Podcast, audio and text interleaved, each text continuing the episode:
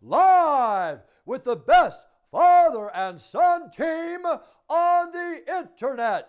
It's time for Homie and the Dude. What is up, everyone? Welcome back to Homie and the Dude, the father and son MMA and TTRPG team.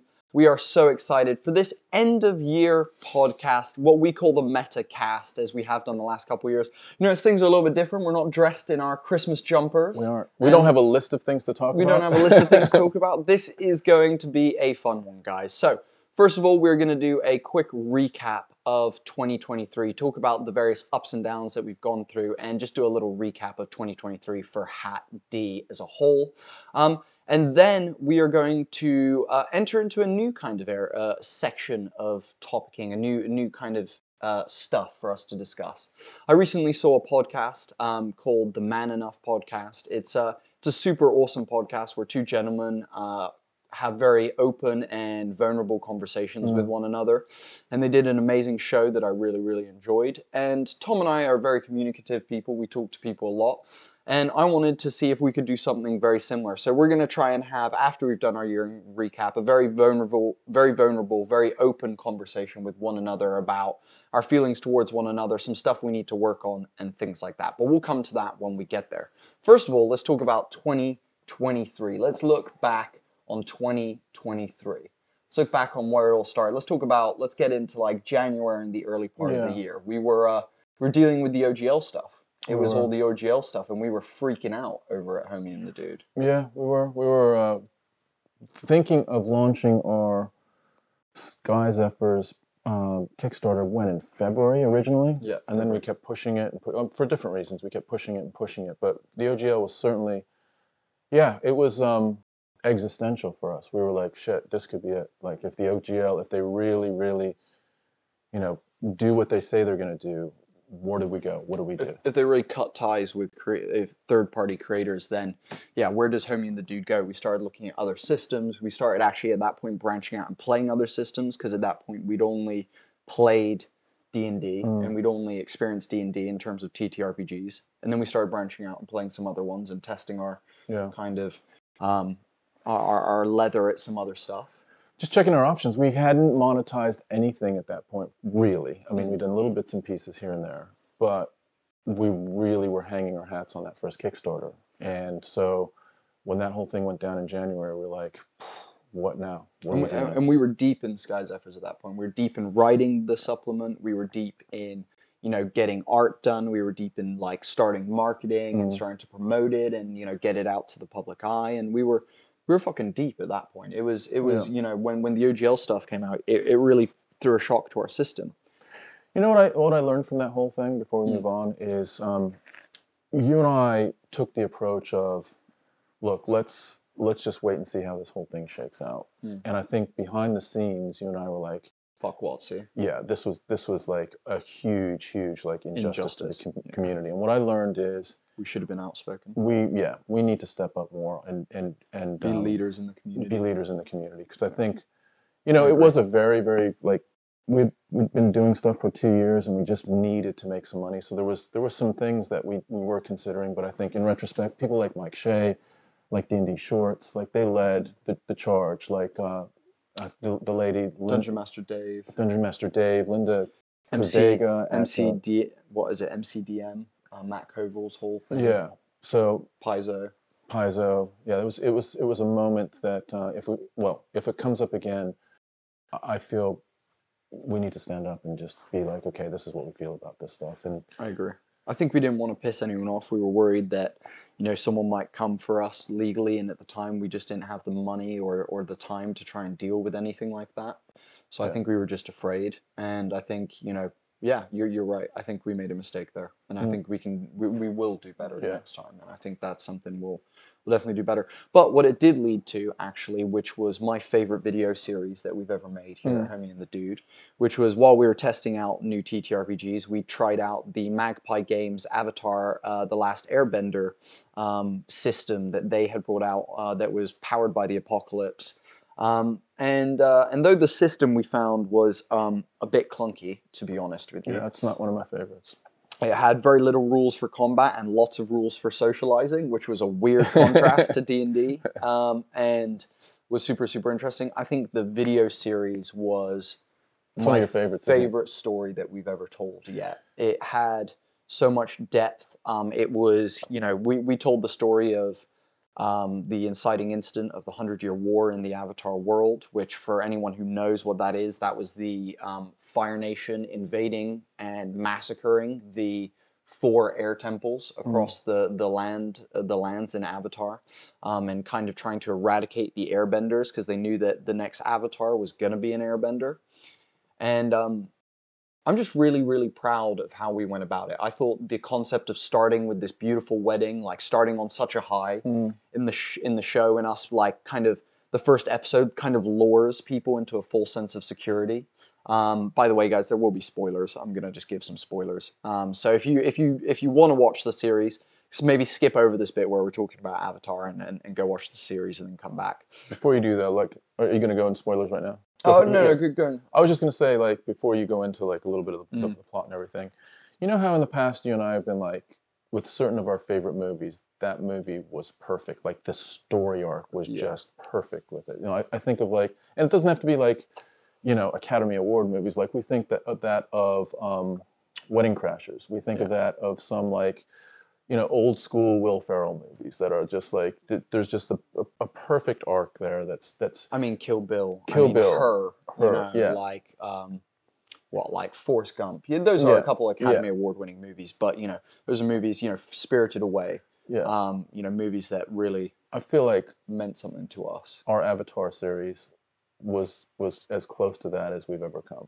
I fully agree with you. I think it was the most well-rounded plot we've Yeah. we've kind of had, and so we started on such a high with you know this wedding and how beautiful that was, and then you know by the end of the episode everything is a shit show. You know the Fire Nation have arrived and interrupted this Mm. beautiful wedding, this super beautiful moment that was already like high emotion, but it was like positive high emotion of Mm. like feeling you know a type of way about this beautiful wedding kind of happening and then um, and then from there you guys just dealt with it really really well i think you know we we had you know the next episode was you guys you know kind of escaping your temple and and leaving your temple and dealing with the the, the initial fallout of being part of one of these massacres Yeah. and then um, you know very Kill Bill esque in the the wedding massacre kind of going on. Yeah. And then we the the next episode was about you guys actually having a moment to breathe because you know the first one was you guys just escaping and trying to just survive as as as this shit is going on and uh, sorry the second one was you guys just trying to escape and survive where the third episode was like we have a breather we're, we're traveling to go warn the other air temple and you guys had a moment to breathe and communicate with each other and talk about stuff express frustrations express sadness and it was a very like hard episode Yeah, we'd all lost family members. It was uh, just, it was almost like uh, the aftershock, the trauma. It was almost like the PTSD of like, whoa, what, like, what, what is- just happened what just happened? Yeah. Yeah, and and so we we told that one, and then the final episode was this amazing stand, the final stand at the Eastern Air Temple, which for anyone who knows Avatar lore, that is where the final stand of the Airbenders was. Um, back then, before the air temples were rebuilt on the Korra timeline, um, but uh, it was this beautiful final stand, and I, we discussed beforehand. You know, a lot of people don't like this, but we discussed beforehand. We knew that all all the players were going to die. We knew that every person was going to die. We were going to have a full party TPK. We knew that everyone was going to die. And we tried to really kind of construct these beautiful moments that gave each player a death moment that felt like we'd done that player honor, like we'd Mm. done that player justice. So Tracy's character and Ben's character had this beautiful, like, we're just going to fight to the death in this hallway, protecting um, this person who had information. Uh, it was Nuon Beifong, who is an ancestor, who is a character we made, who is an ancestor to Toph Beifong, who is the one of the like uh, one of the group of friends in the Avatar series who teaches Aang how to earthbend, uh, the little blind girl, and it was one of her ancestors, and they defended her so she could escape and bring information to the White Lotus about Aang. Mm, and that being picture of that is they're you know they're defending against four six 10 20 Yeah, 50 and it's just like oh it's not it's not gonna it's over. yeah Yeah, and Yeah. so and they knew and and we had this beautiful last moment. We didn't describe them dying. There was no moment of actual death. We just had their final like attack, and it was beautiful. And I think Tracy did a great job describing the emotions of her character in that moment. Ben played so beautifully, saying goodbye to his newlywed bride, who he's only had like three or four days being married to because of the massacre. But he had this beautiful just moment of like knowing that he is saying goodbye to like the love of his life and he's like sacrificing himself to save her. And that was just so fucking emotional. It was Yeah. so fucking heavy. Um, and then I think for me, dude, your ending was by far my favorite. Mm. I think, you know, Tom's character, Tom played a firebender who had um, emigrated from the Fire Nation as a young person and had moved to the Air Temple with his mother um, as at, at a very young age. And um, they had kind of been living the Airbender, Air Temple lifestyle for about 15, 20 years of your life. Um, and and you just you battling your own father, who is the one of the generals leading this massacre on the Eastern Air Temple, and you battling your dad and having this moment, this ending where you could decide to kill him or do the best thing for the moment, which was destroy the first airship that had been built. It was the first one, it was the only one in their armada at the time. You know, obviously later down the timeline of Avatar, they build many more airships, but you destroyed this airship and chose not to kill your dad, and you almost took this high ground that almost was incomprehensible to him Mm. um, and and was this like beautiful moment. Not to mention again, like we laced so much Avatar lore in this. So Tom's character actually redirects lightning and directs it at the airship because his dad hits him with a lightning bolt, um, and he redirects the lightning.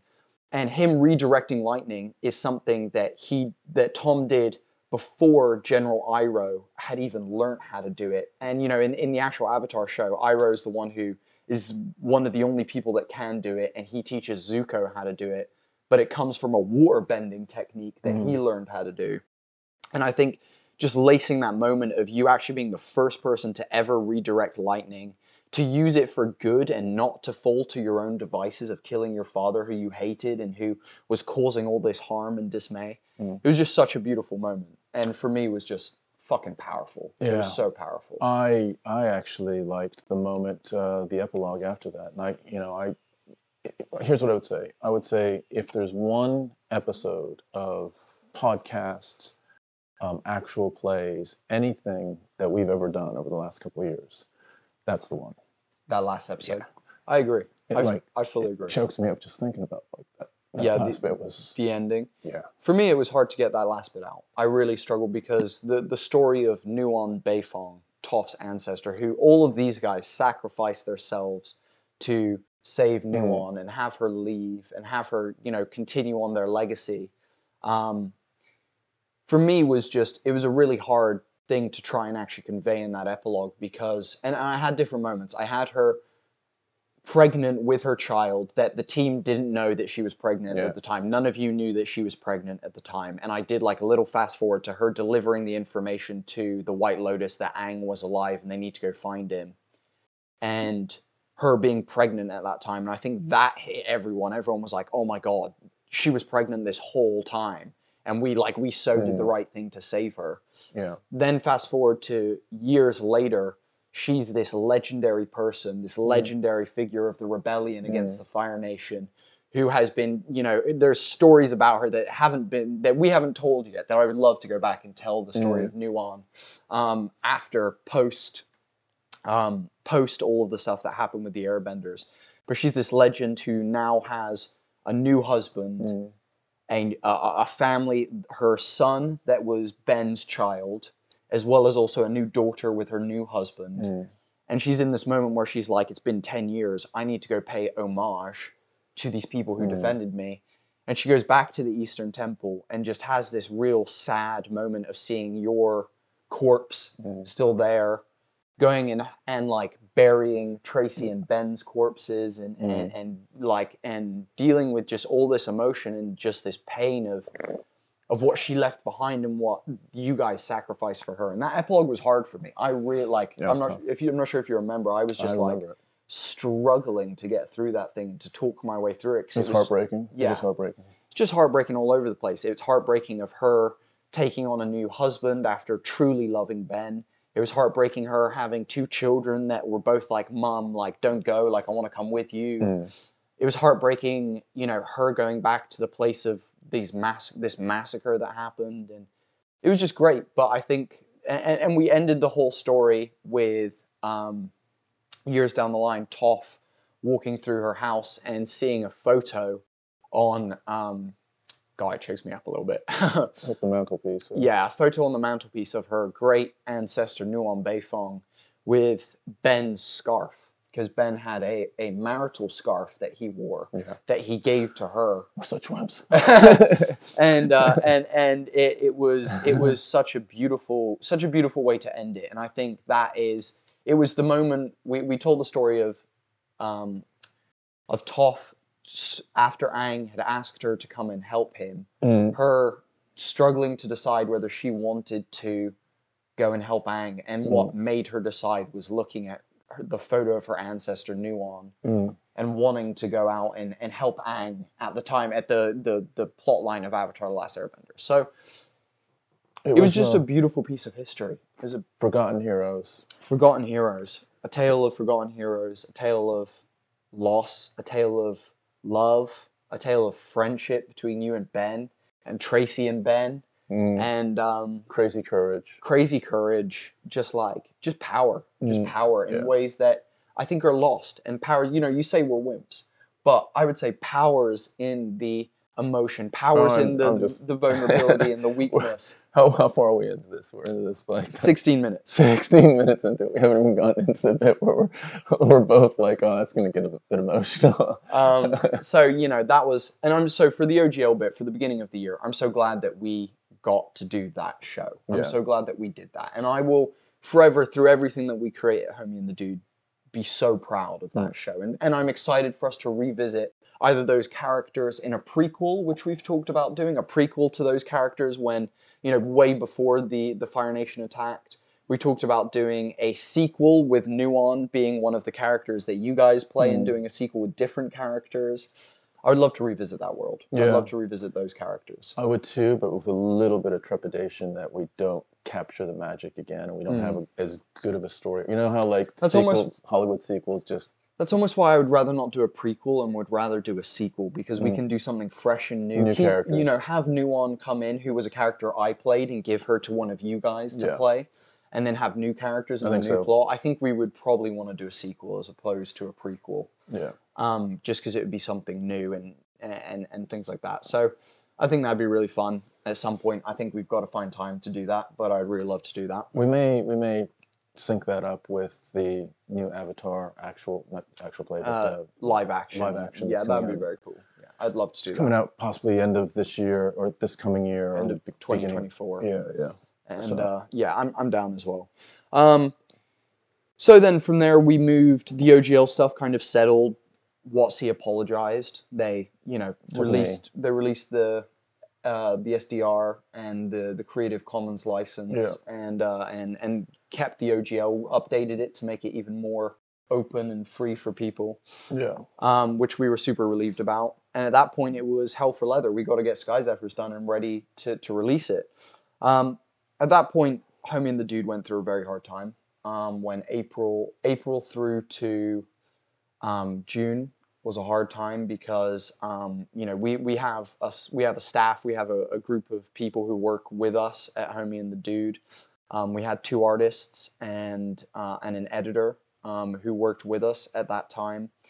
And uh, based on the fact that you know we we have a budget and an amount of money that we can pay people and, and stuff that we were doing, uh, so along right alongside writing Sky Zephyrs and prepping for that and building out the shipbuilding website and just building out all this stuff, we had to tell three of our employees that it was likely that we weren't going to be able to keep them on Mm. um, through that time, and so we had a really hard time That's saying tough. goodbye to some of our employees and and some people that we really really cared about and people who brought a lot to Homie and the Dude who Mm. brought not only their energy and their enthusiasm, their work ethic, their drive, but also content and quality, you know, art, quality editing, you know, and Yeah. all this stuff. And that was super, super hard for us. How, how was that for you? Because I know for me it was it was rough.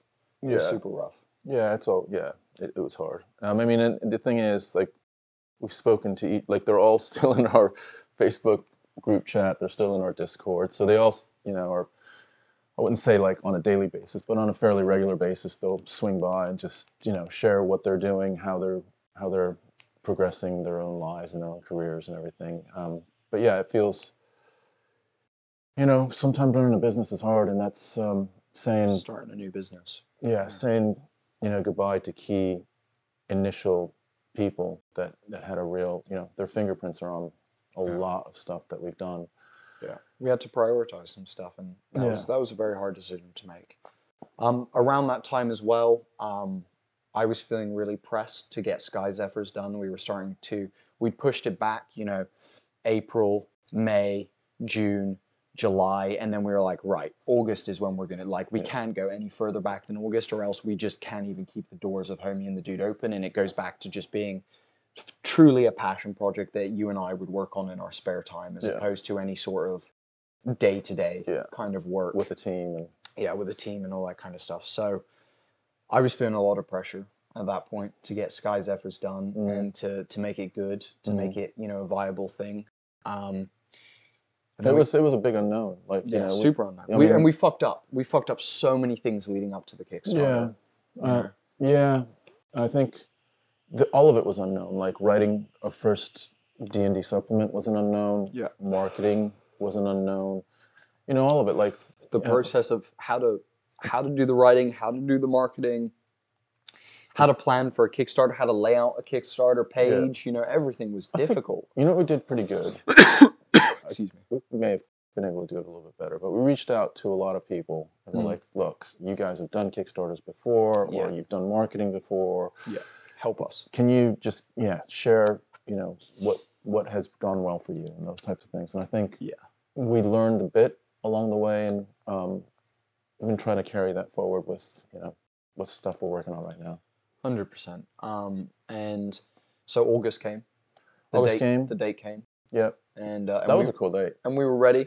We had a great time on the date that we launched the Kickstarter. We ran a live stream, which I think we'll probably do for every Kickstarter that we do. We'll probably have a launch live stream. Yeah, and it comes with a lot of risk because you're either going to watch your campaign flop in the first in the first six to eight hours, or you're gonna see it succeed. And we were lucky to see our campaign do very well, but simply because we had put in a lot of work into marketing, we'd put a lot of work into, you know, getting the word out there. And you know, um, I'm not sure how this next Kickstarter is gonna go because we've we've had far less time to, Yeah. to to put that work in marketing and things like that. But um, but we had a very fun live stream. We had a bunch of guests on. That was that was a cool bit. Like we had a lot of our homies that we have just gotten to know through just being in the TTRPG community. So it was a combination of of really good friends that we've developed over the course of the last couple of years. Almost just like as a um, just an acknowledgement of our friendship to them, and but also we had some very important contributing people that were part of the you know the the Kickstarter. We had our our central artist that did a lot of the Kickstarter artwork for Sky Zephyrs. We had um, basically our central, you know, person that laid out and did a lot of the um, different aspects of the book layout, the Kickstarter page layout, all that stuff, um, and then just really enjoyed the time with friends, you know, Yeah. around the table, but also virtually. It was really cool. Yeah, it was really nice. And uh, Kickstarter started off well. Um, got off to a good launch. Um, and then, then- it flatlined for like three days, and we like, flatlined oh, very shit. hard. And then we opened up into a space which was contacting um, other content creators and asking them to help us with promotion because they had bigger audiences. And that really helped us did help. massively. Yeah.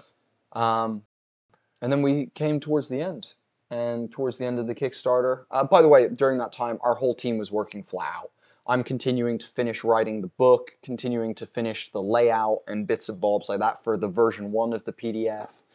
We're making sure that you know all of the fulfillment stuff is going to work. We're making sure that you know that the Kickstarter updates are being done, that we're responding to comments, you know, that we're still doing marketing and all this kind of stuff. So we were flat out through Yeah. August and and a good portion of September as well. Um, Kickstarter ended um, in the second week of September, first Yeah, week? sec- yeah. It was second week because it was the 14th, wasn't it? 14th, yeah. 15th. Um, and um, that was a fucking relief.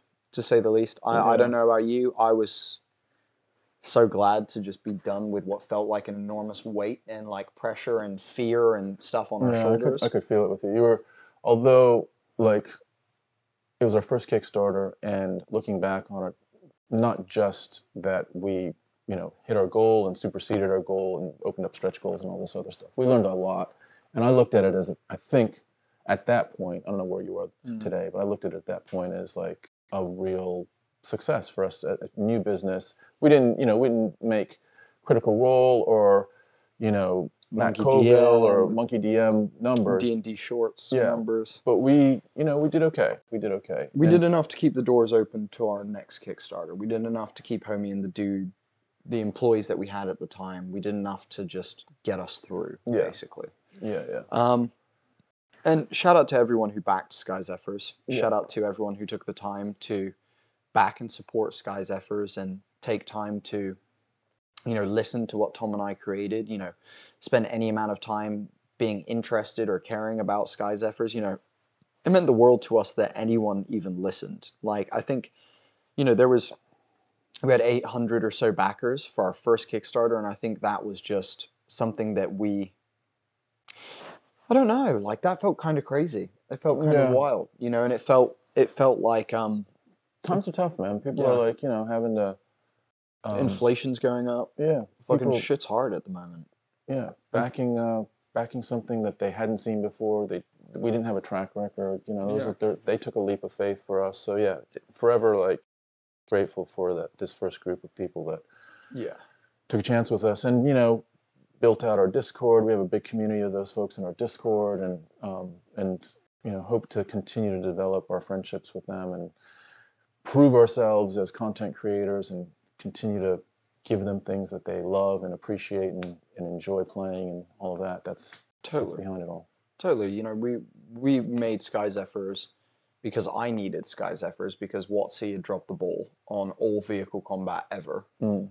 And so we made Sky Zephyrs because I needed it, and in turn, the community needed it. So you know, we've we've always said that was our love song to the TTRPG community, and you know, we we really hope that with version two, people will love the product that we've got. Um, you know, I'm sure down the line we will rewrite, um, make a version three, or you know, make a one D and D version, or Mm. you know, you know, revamp it, like look at it again, see what we could change, see what we could make better down the line.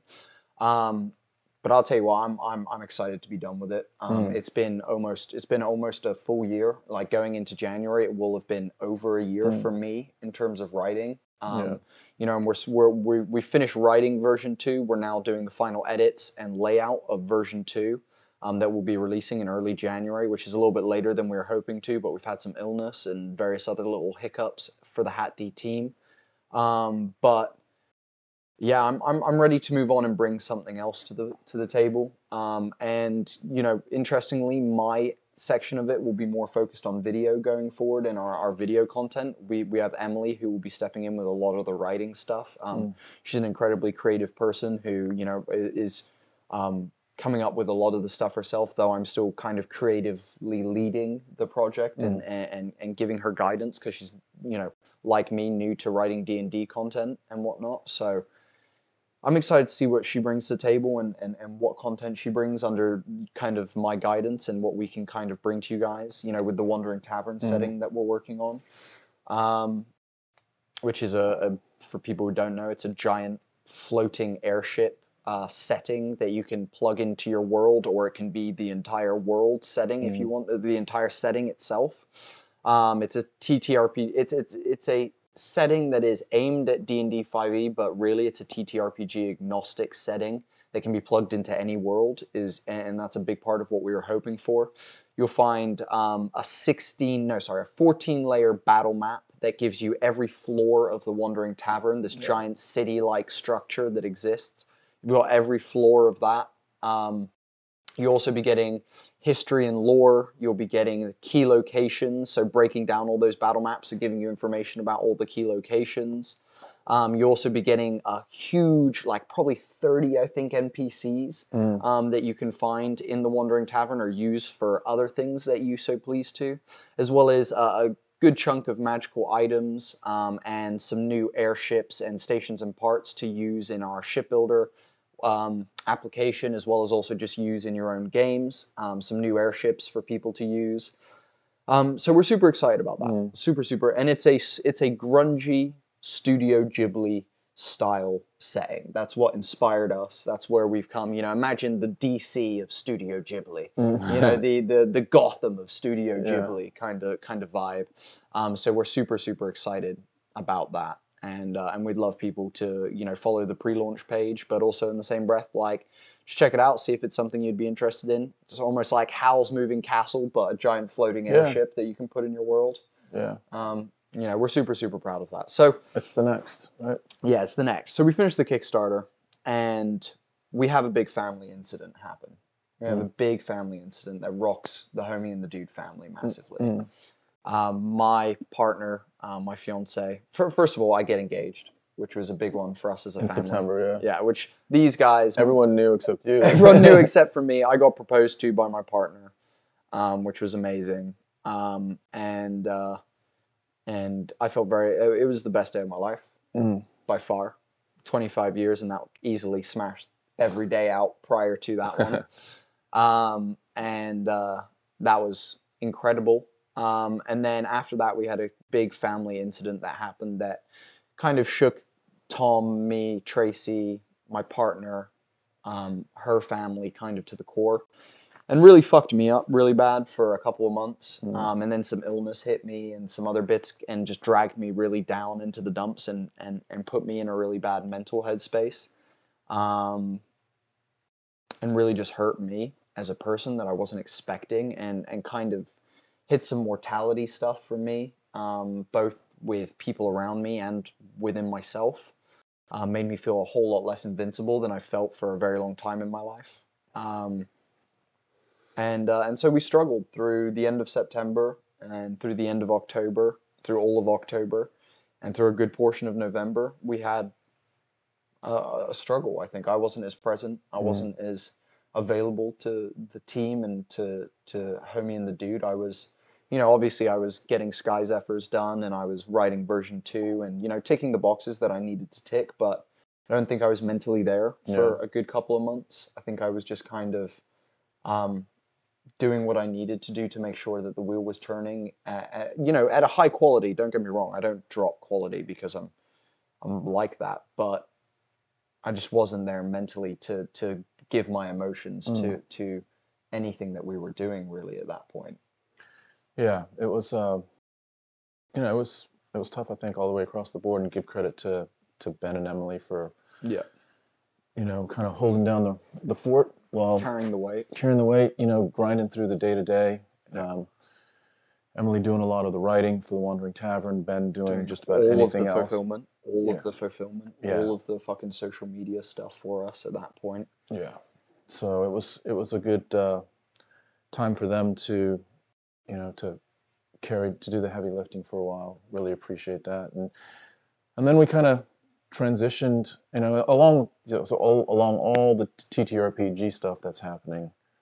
We'll probably want to catch up, maybe briefly, on just what was going on with our MMA stuff as well along the way, because there's been mm-hmm. some, you know, bits and pieces, ups and downs with that, de-emphasizing MMA stuff as we continue to progress and really kind of what we like to say sharpen our sword or sharpen our arrow and MMA is now I guess one of the uh, one of the casualties one of the victims Yeah. of our sword sharpening. Yeah, I would agree. Let's talk about that. So we started last year and we were doing post-fight interviews for Cage Warriors. Sorry, we started this year and we are doing post-fight interviews for Cage Warriors.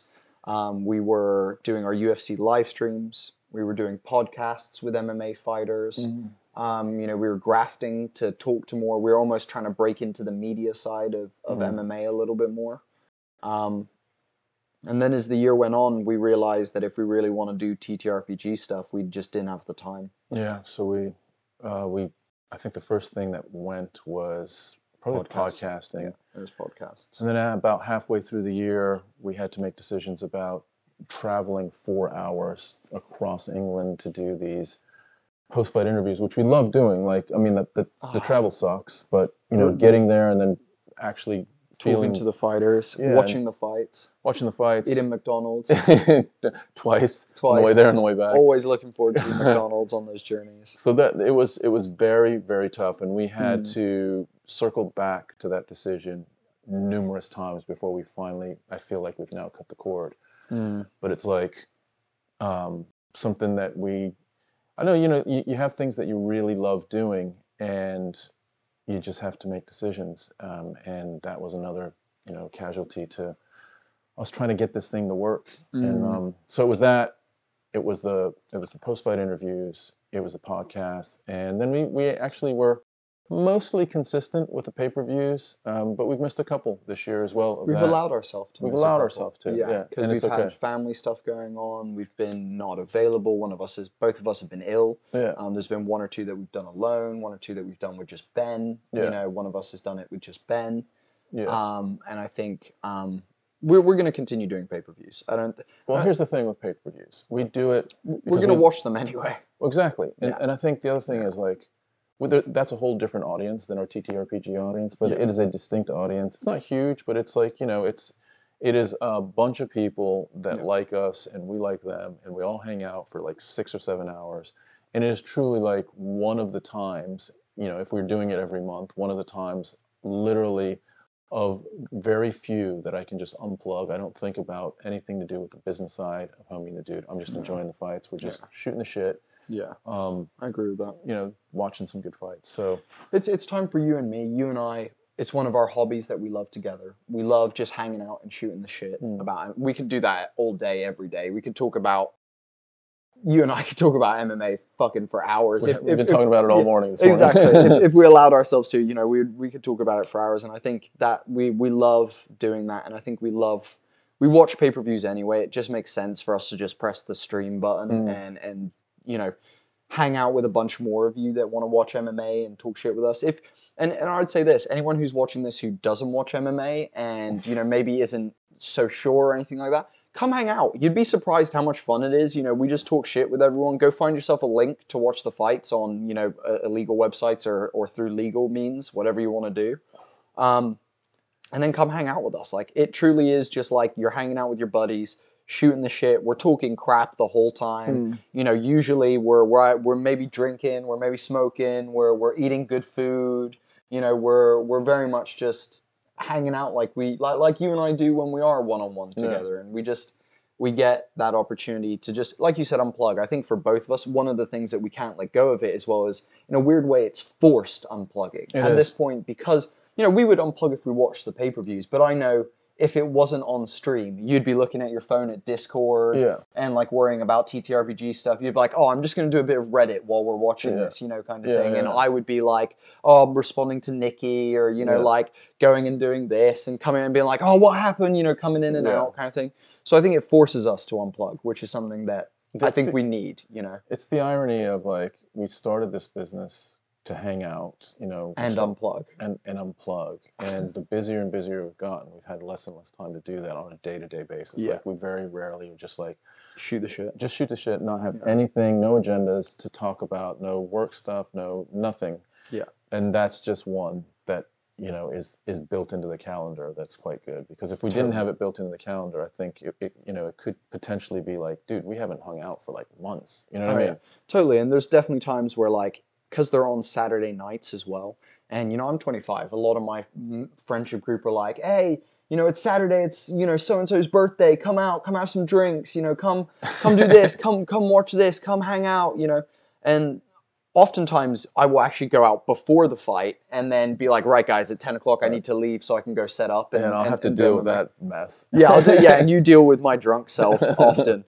Um, but I think as well as that, like I think if we didn't have it in the calendar, I would just say, Tom, I'm I'm not coming. Like I'll, I'll I'll catch up with you tomorrow about the fight, and I'm just gonna stay out tonight. You know, because that FOMO, that fear of missing out with my friends, Yeah. probably would take over, and Yeah. not all the time, but definitely in certain situations, it definitely would. Yeah. Um, so yeah, so we're just down to pay per views at this point. We um we we we will continue to do our pay per views. We love doing our UFC fight nights. We will continue to do those.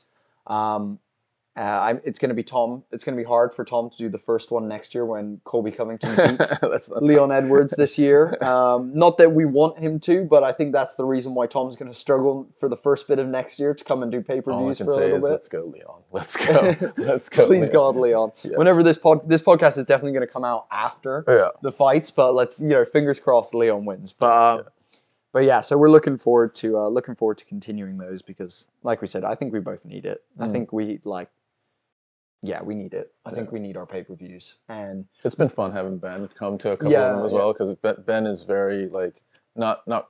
I guess he's a, a novice as far as like he's learning more and more as we go for sure. as I call it in the, the community, a casual. Yeah. He's a casual. but the community loves him because he just comes from you know such a different angle and he's got a good sense of humor and he's just talking his own version of shit as well. That's Yeah. uh, and then between the three of us as well, that's been fun as Yeah. well. So when Ben can make it, that adds just a you know different dimension to it. yeah. Exactly, Super which is great. Yeah, shout out to Ben for coming and joining, coming and battling through UFC nights for us because they're not easy. That's the other thing. We've had Ben know- already has told me he's bringing like Energy at, at least one monster for tomorrow night because he's Bodhi and I do it pretty like you know chemical. I, I don't do much caffeine these days, and I, and Yeah. whatever caffeine I do, I feel like I suffer. typically we do we don't do any performance enhancing drugs for the fight. We don't do anything to stay up. We Yeah. typically are actually inhibiting ourselves by smoking or having a drink, drink, or yeah. something. We typically inhibit ourselves actually.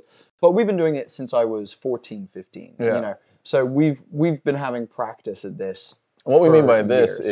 is it goes live at 11, 11:30 at night. Yeah. and then goes through to the wee or early hours of the morning. And oftentimes throughout the year, when the sun is coming up at six o'clock in the morning, we're still calling like the main event at that Yeah, point. exactly. We're like, right, guys, the main event's on, and it is daytime outside. we have been up all night. This is stupid. um, but but yeah, we've got good practice at it. Ben Ben's got a little bit more training to be done in It terms of battling through those those late late late late. It's ones. like uh, it's like uh, SAS practice, like being in the swamp. You know what I mean? Like Yeah. the first ten times you do it, it sucks, and then after that, you're just like, okay, fuck it. It's how I've, I've been that cold before. yeah, I've been I that know. I've got the straw. If I need to go underwater, I'll just breathe. Yeah, like, exactly. You get to you get to the three o'clock wall, and you're like, okay, I know this wall, but like, cool. I'm gonna go splash some more on my face. I'm gonna go get a cup of tea. I'm gonna go get an extra glass of water, and I'm gonna fucking do a little bit of this. I'm good to go. Let's I'm go. good to go. Let's go. Yeah. These last five fights. Yeah, exactly.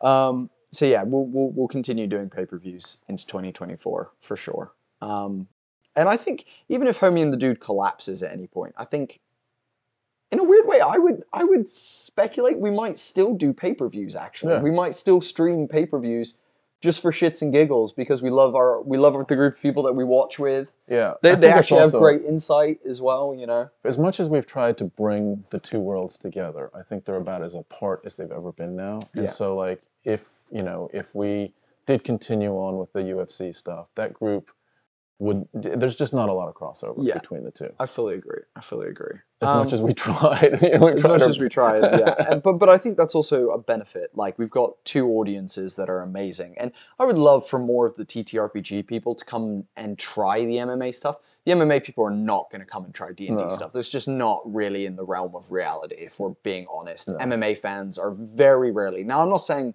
You know, it's a massive generalization to say they're not going to, but very rarely are the Mhm. MMA fans people who want to come and play D and D or come and check out what TTRPGs are Yeah, unless Um, it's B. Dave Walters.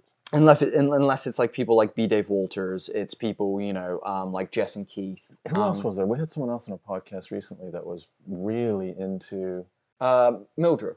Mildred. Yeah, we had Mildra. You know, we've had a couple of other people, and I think you know, like th- there's crossover, but a lot of those people are TTRPG people who like MMA. Yeah. They're not MMA people Yeah. who like True. TTRPG, which I think is the point that Yeah. you know I'm making Of I think B. Dave's pretty like up on, the on the line, yeah, the middle. that's fair. That's fair. I, I, would agree with that. Um, but yeah, so it'd be nice to see some of the TTRPG people just roll the dice and come come watch the beautiful art of punching each other in the face. Yeah, Um, and that's just us. yeah, exactly. That's just the shit we're talking about. Um, so we, you know, had this rough period through September, October, November. Um, takes us to kind of now. We finished version two of Sky Zephyr's writing. It's currently an editorial. Um, it's going to be laid out very soon. we're hoping to begin onboarding of the shipbuilder application very, very soon. As we're talking about this, it might already be done uh, when this podcast launches. Um, we're hoping to get people in there so they can start building their own airships and their own vehicles very, very quickly. We're super, super excited about that as a whole and just being able to do that as as as a whole. Um, I think we're we're looking forward to just Sky Zephyrs being behind us a little bit to a certain degree. Obviously, you know, the shipbuilder is going to be one of our primary things that we will keep pushing forward, but the Sky Zephyrs, the book and PDF and all of that, a little bit You know behind kind of reminds me of? Go on. You know, like if we haven't done it, but like you see people like movie stars that are doing the interview circuit Mm. For a movie that's just coming out. Mm. What you don't really think about is that movie was shot probably a year ago. Yeah, and they're And they're still having, they're, they're just like, look, dude, I don't want to talk about fucking Mission Impossible 4 anymore. I'm just on to like, I'm on to my next project. I'm just on my next project. I'm actually doing my next project, but like there's Yeah. so it's not like you hate Mission Mission Impossible 4. It's just like your headspace and your passion now is moving to other things. And that's kind of where we are with Sky Zephyrs. It's just like we've done it, we put all of our heart and soul into it. Yeah. There's just these like, you know, Last crossing the T's, dotting the. I's, you know, Yeah. mopping the floor, and then um, Yeah. you know, off it goes. I agree.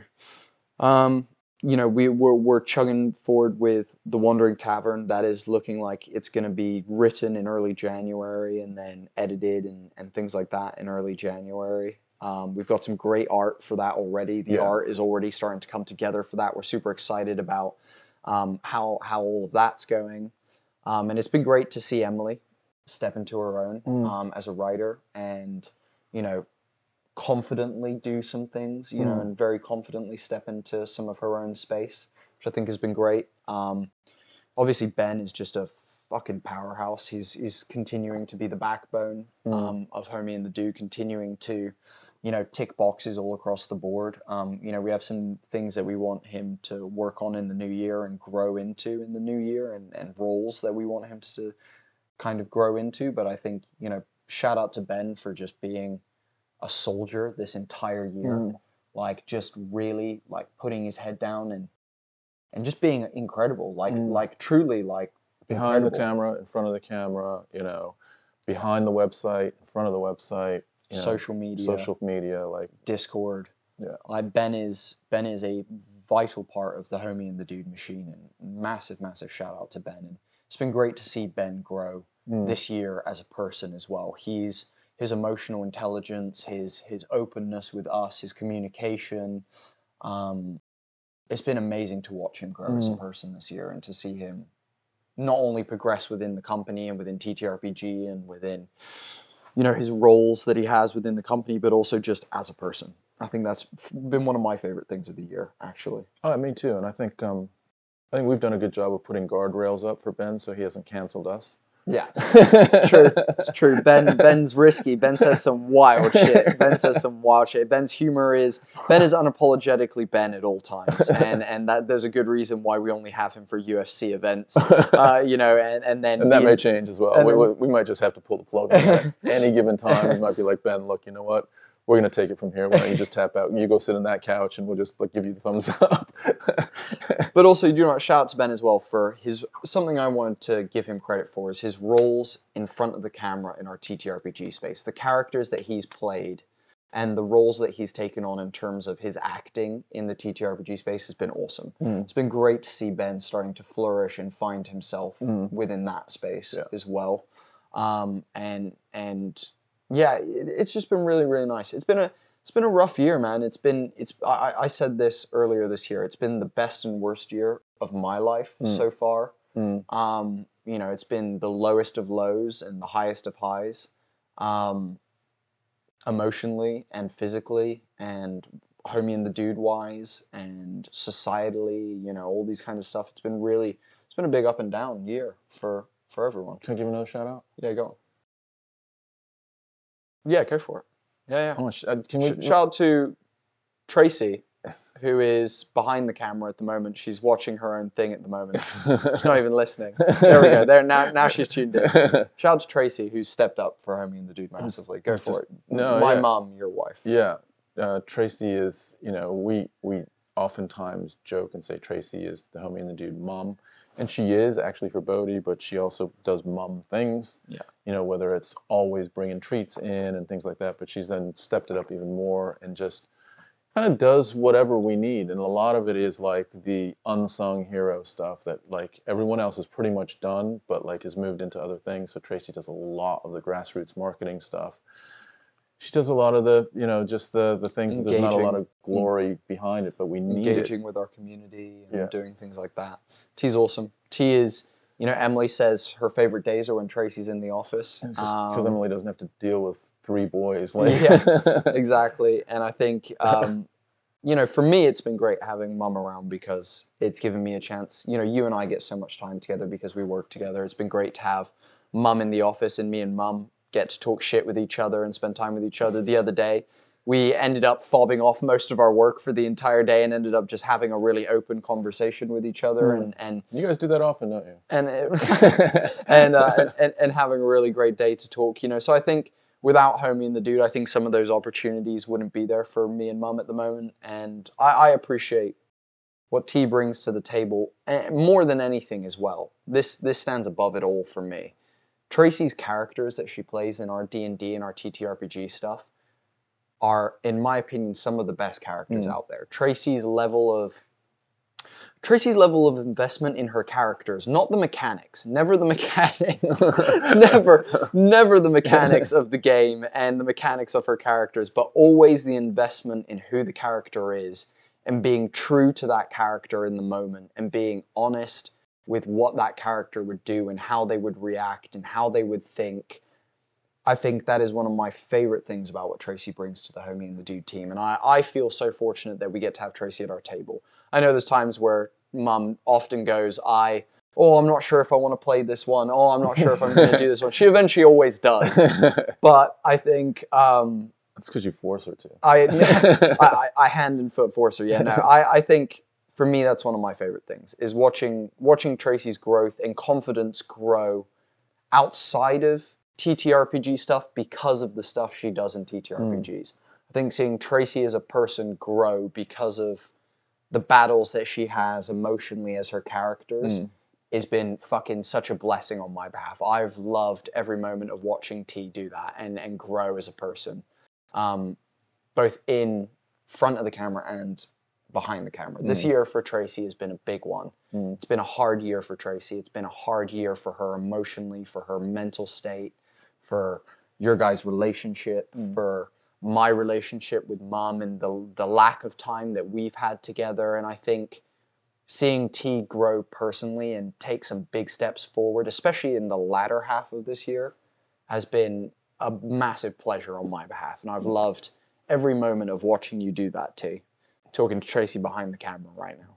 Um, it's been massively important for me and massively just glad to have you in the office and glad to glad to have fucking food at lunch. Dear fucking God, it's been great to be able to actually eat something at lunch because Tracy brings food for me. Fucking hell, I don't eat things very often at lunch, and I do when T brings me food. So dear God, And I also think just for, uh, you know, I'm not sure how you got here, Trace, but it feels like the last few weeks and months you're, you know, you're you're finding your mojo in a way that um, maybe you hadn't had for a while, and it's it's awesome to see. You're you're slotting in again, and um, yeah, being more of herself yeah, again, which sure. I think T hasn't been for a couple years Mhm. prior to this year, which I think has been great.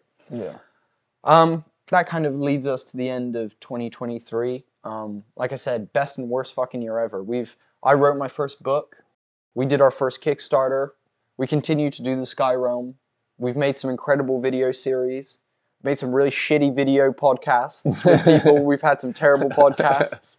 Um, we've we've uh, you know we've had a lot of laughs.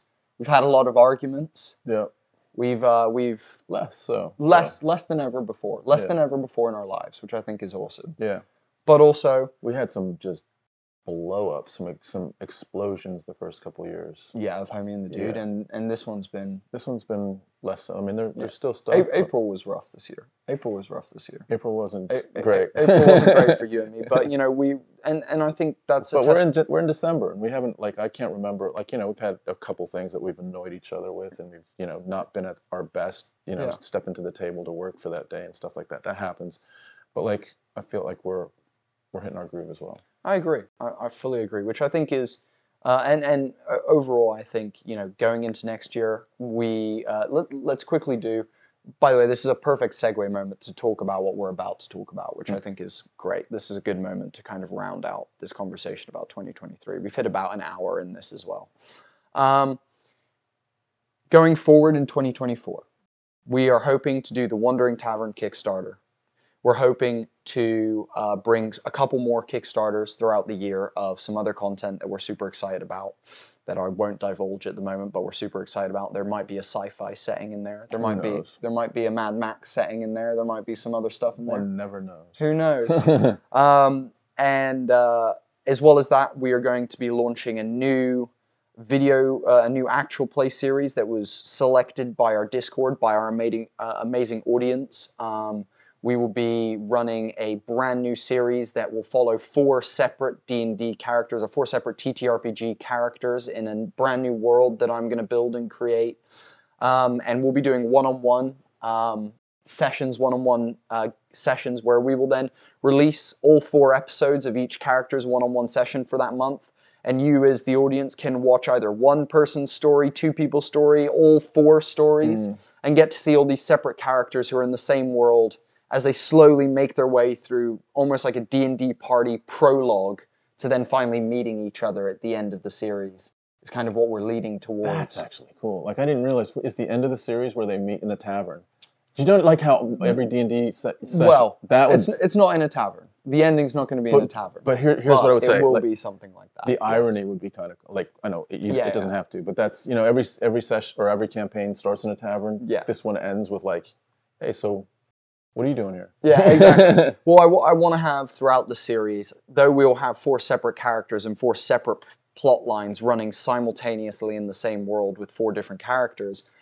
I'm going to have moments where you cross each other's paths. Mm. M- little moments where you cross each other's paths and then move on from each other. So we will have, you know, a couple of sessions which will be two players with Mm. me or three players with me, Mm. and then back to one-on-one D&D at, at, at certain points. So that's kind of and by the way, with that being said, I'm not sure whether it's, it's going to be D&D. I'm not sure whether it's going to be D&D. We're debating whether we are going to do D&D mashed with a magic system that I've been working on, or whether we are going to go um, a, a, bru- uh, uh, a alteration of Orbital Blues, which if you haven't heard of that, go check out the Orbital Blues system. Mm. It's fucking amazing. It's, in my opinion, the best TTRPG system out there at the moment. Um, we'll be doing a version of that again with my magic system Mm. added on to Orbital Blues. Um, uh, and and doing a, a a fantasy setting for that as opposed to a sci-fi setting for that. Um, so yeah, so that's that's the path for video stuff. Um, we are going to be doing Kickstarters, and on top of that, we're going to be doing a lot of workshops. We just ran our first uh, D&D workshop in our Discord for people. We'll be doing a lot more of these workshops throughout the next year. We're thinking of maybe doing one every month or every two months or Mm. so, basically. Um, and we just want to build. We want to do stuff for you guys. That's why we asked you what we what you wanted the next video content to be. Um, you know, we're, we're definitely after the Wandering Tavern going to put it to you guys what the next Kickstarter you Mhm. want us to do is. You know, and we're, we want it to be that we're creating stuff for our community. So we're we're really working for you guys now. We realize that we weren't doing that for the first two years of Homie and the Dude, and this third year has really taught us how we are going to work for our community and how we want to do Mm. this more for you guys and less what we think is good and more what you guys want, Mm. basically. Um, so yeah, so the, the the next year, 2024 of Homie and the Dude, is for the community. It is. That's, It's oh, it's that's- for the familia. I love that. That Yeah. should be our. That should be our logo. Yeah, 2024 of Homie and uh, 2024 of Homie and the Dude, and hopefully going forward for the rest of time, is going to be for the familia, Mm. for you guys. you know, we, we want to create things that you guys want, that you guys are going to be just as proud of as we are proud of, Mm. And uh, and something that you guys love just as much as we love creating for you guys. So that's the plan for 2024. Cool. Now we're going to move on to the next section of our podcast. So this next part of our podcast um, is going to be something a little bit different. It's something that I know Tom is going to struggle with a little bit more than me. um, I know it's something that I've had a lot of practice at, and you've had a little bit less practice at. Yeah. Um, what we're going to be doing is trying to have an open, vulnerable conversation as two men in front of a camera. It's something that I think a lot of guys really, really struggle with, and it's something that is super important. Um, you know, uh, I think if more men had open conversations about what we're about to talk about, um, I think the world would be a much safer, a much Mm. happier, a much better place Kinder. kinder yeah and uh, and so the way we're going to do this is um, we are going to do two different things. So the first one is we are going to take it in turns. So we're going to take in turns to do this. And we're going to first express the things about the other person that we really love that we really appreciate that we really value um, and the things that uh, about them that are, are, are really positive um, for us uh, looking at them basically and appreciating them. And then the next thing we're going to do is we're going to discuss one thing that we think the other person needs to work on in 2024. One thing that coming into the next year we need to improve on most, or something that we need to work on going forward, and something that we could do to improve as people. Mm. It's probably going to get pretty real, guys. Um, it's probably going to get emotional. Mm. Um, and, uh, and and we'd love you guys to stick around and listen to this part because we feel like these kinds of conversations are super important to be had. If you are a guy out there listening, um, I recommend checking out. By the way, our inspiration for this is the Man Enough podcast. Um, checking them out, I recommend as well. Sitting down with a guy that you love or or uh, another man that you love and expressing this stuff. You won't know how much value it brings to your life and to their lives until you've done it but I think it's going to be super valuable. Mm. Um, right. Do you want to go first? Or do you want me to go first? Because I, I do, do you want to follow me or do you want to Oh, do you want to start? Because I, I know Here's the thing. do you want me to lead or do you want to fucking No, I hear you. Uh, get it over and done with? What, what's it's your, not that. No, it's not that. I think. I think let me lead because I may also want to like mop up as well. There might be some stuff that I want to like add in at the end. Okay. Which, which you know, Okay. hopefully is is part of like is allowed. Cool. Yeah. Of course. Yeah. Of course. Uh, cool. Go Okay. for it. Get started. Okay, so the things that I love about you are I, I've just really enjoyed watching your journey, your your Mm. development over the last probably probably over the last four or five years. It feels like it's really noticeable your development from an adolescent into a man, and and so as part of that, the qualities that you're bringing in are um, really admirable. I love how available you are to your emotions. Mhm. That's something that you know, as you mentioned, I, I'm not as um, willing to go there as you are. It's it's just easier for you, uh, whether you're talking to to Nikki, whether you're talking to my mom, to mom, whether you're talking to my mom, whether you're talking to you know your future in-laws, your friends. And you just had an example like two days ago where you had to just have a really um, real conversation with a couple different friends of yours that are struggling right now, and you're the person in many people's lives that is the the emotional like safe space for people to like um, to explore that area, which they need to sometimes. Mhm. And I think you're really good at it. I think you're uh, super, super developed in emotional intelligence. Um, it's you have been your entire life.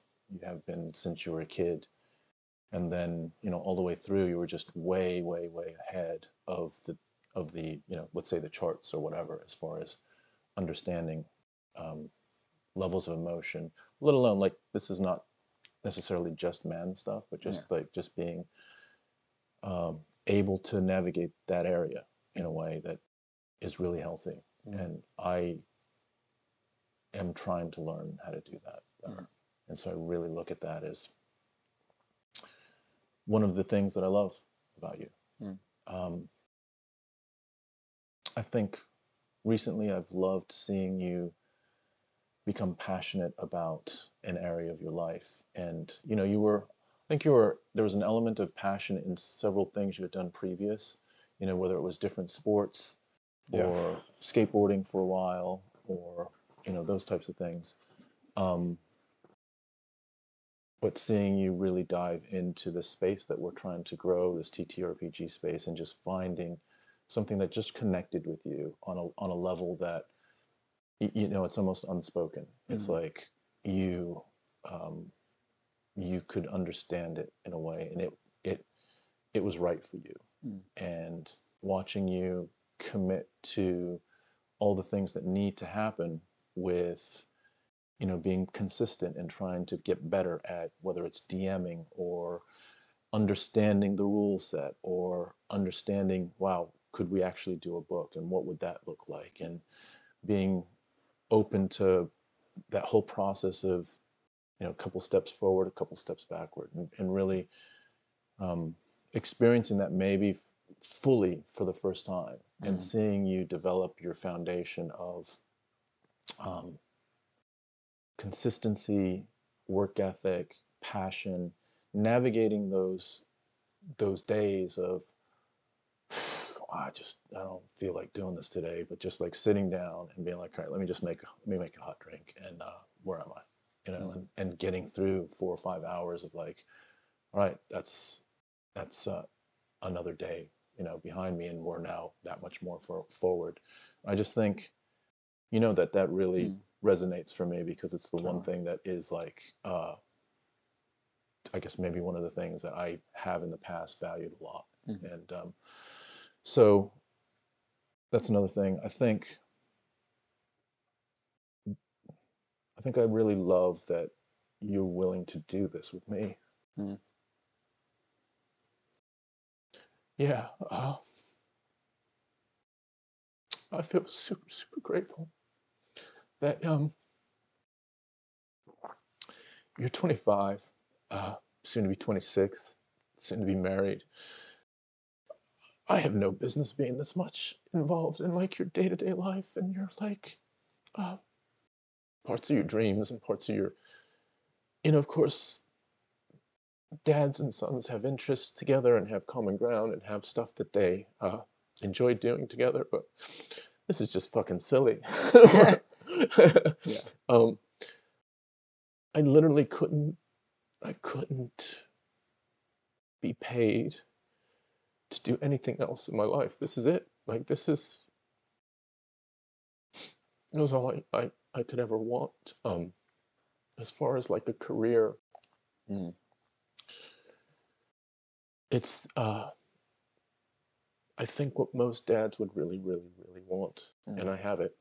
And I've had it for years, and um, however long it lasts uh, is not as important maybe as how awesome it's been up till now, and it just keeps getting better, and you know there's ups and downs, and there's all sorts, but it is uh, we just have this thing that's very, very special to me, and you have allowed that to happen because you could easily have said, you could have easily just made a decision otherwise, Mm. um, which most 20 somethings will do. And I did in my life. And you've chosen not to. And you've done that with me. I feel like not only are you a great son to me, feels like you're generally a great son. You're a great you're balancing out being a great fiance, being a great grandson, being a great future son-in-law, being a great friend. Like you, I know it's hard sometimes, and I know mm-hmm. All that stuff is pulling you in many different ways. But I can see how important that is to you. I can really see that that is like fundamentally important to you. Yeah. And um, I really appreciate that because underneath it all, that means you care deeply about the people around you. And that's not just words, but in actions, you make yourself available to, you know, your grandmoms Mm. who have probably no right to see you as much as they do or to have conversations with you as much as they do because most 25 year olds do the basic minimum Mm. and you don't you look you're aware of where you're needed most and you'll step into that void whether whoever it is you'll step into that void including people on our team people on the street um, or people that are close to you and I, I greatly admire that as well and um, I acknowledge that's not something that I can even relate to very well sometimes. I'm Mm. mostly self-absorbed as a person, and um, and I really appreciate it. Mm. I think I'm gonna hit pause there. Yeah. Okay. Okay. um, Thank you. Thank you for all that. I, I appreciate everything you said. You know, I feel like um, I've done a lot of work on myself. Like you said, the last four or five years have been really hard for me. Um, they've been hard because I've put because I've made them hard for myself. I've not allowed myself to coast. I've not allowed myself to just be who I am. You know, I've I've forced myself to look at my to to self reflect, to grow, and to to try and be better for everyone around me. And um, you're right, dude. Like, uh, I'm never gonna be great at anything, realistically. I'm 25. You know, I've I've greatness starts when you're a child. Um, I will be I will be very good at something, but I'll never be great. And I think the thing that I am great at, though, that I have been doing since I was a child, is doing what you said, which is valuing the people around me and valuing the the stuff around me. And I I, I feel I feel like I'm very proud of myself um, in a lot of areas that you mentioned. Um, I think a couple years ago, if we'd had this conversation and you'd said those things to me, I think I would have been a lot more dismissive of a lot of what you just said. I feel like I'm very lucky at this point in my life where I'm able to acknowledge some of that stuff and be open with myself and hear you and and in some ways agree with a lot of what you just said and um, and be thankful that I've done the work to be that person um, that is available for everyone around me and and a lot of different things and I think um, yeah, I appreciate you saying all, all that stuff because it's stuff that I feel like I'm working on or I feel like I'm doing. And interestingly, you know, it's not often I have someone tell me that I'm good at that stuff. It's not often I have people kind of acknowledge that. I have, you know, friends thank me for the help. I have my, you know, Nikki thank me for being there for her and supporting her. I, you know, I have you and mum thank me for having hard and honest conversations with you guys. But it's very rare that someone tells me that I'm good at it and that they appreciate it and that it means something to them just as much as me doing it means something to me in a very strange way. Mm.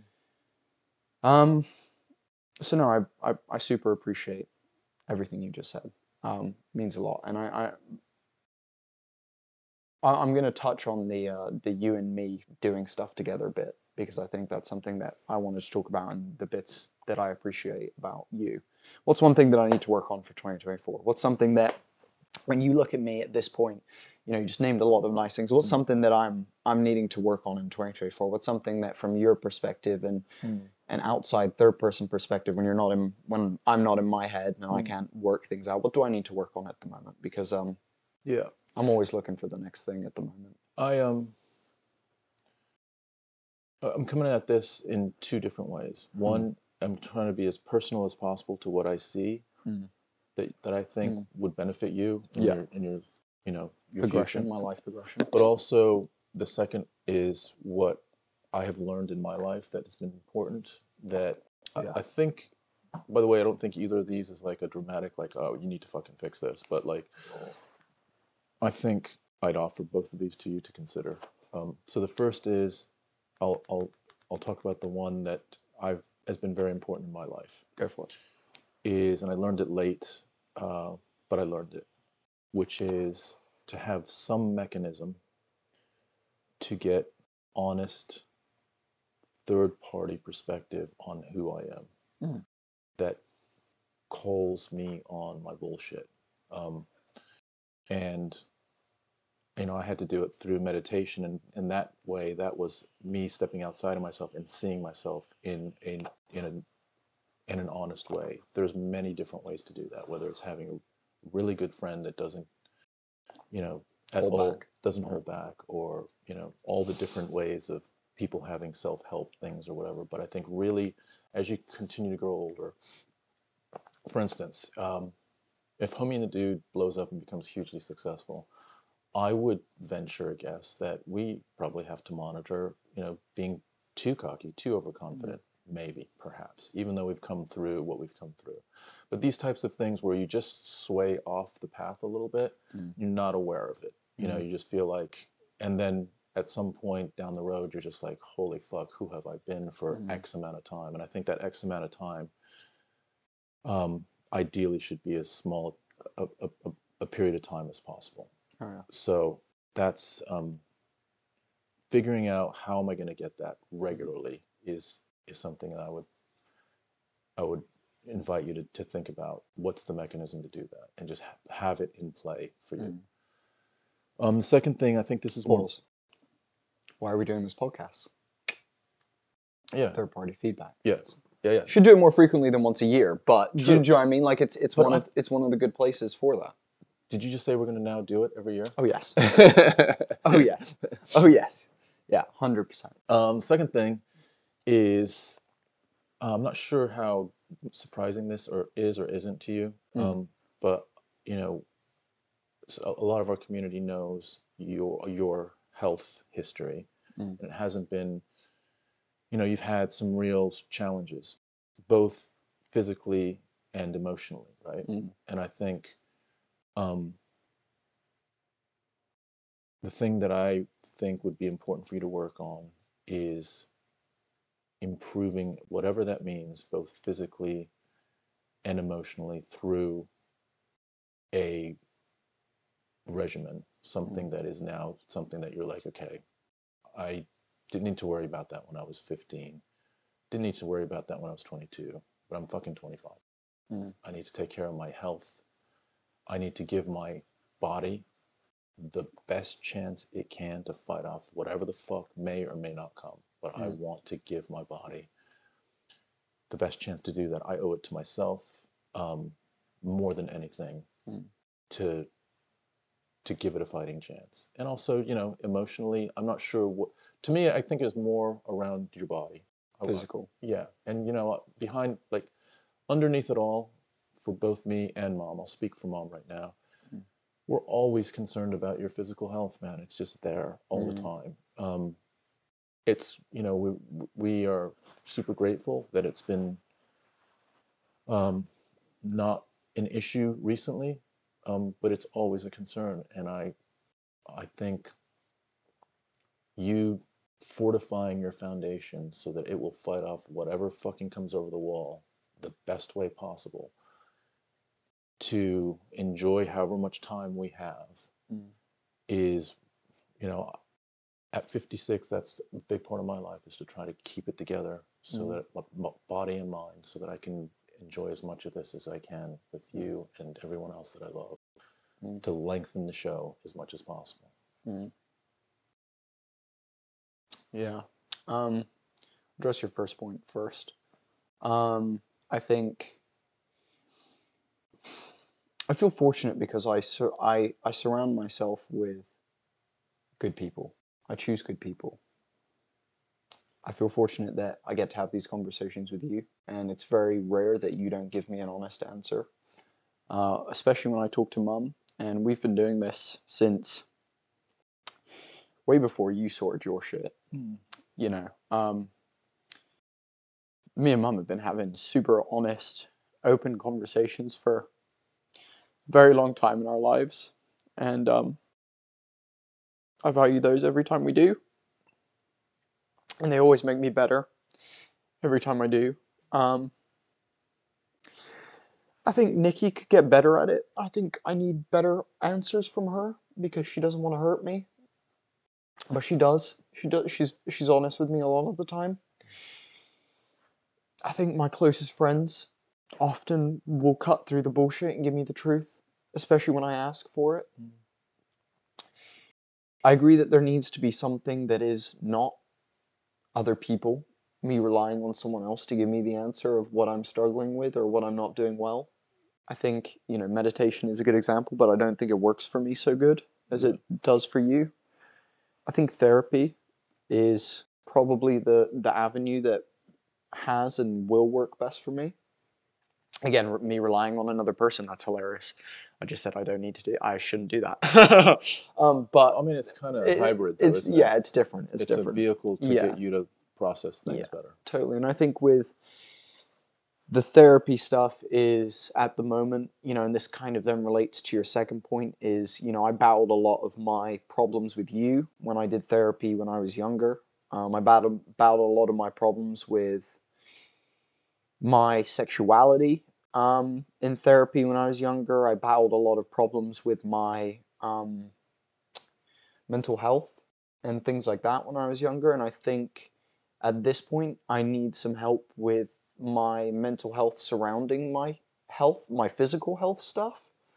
Um, I think I need some help with my addiction stuff. Um,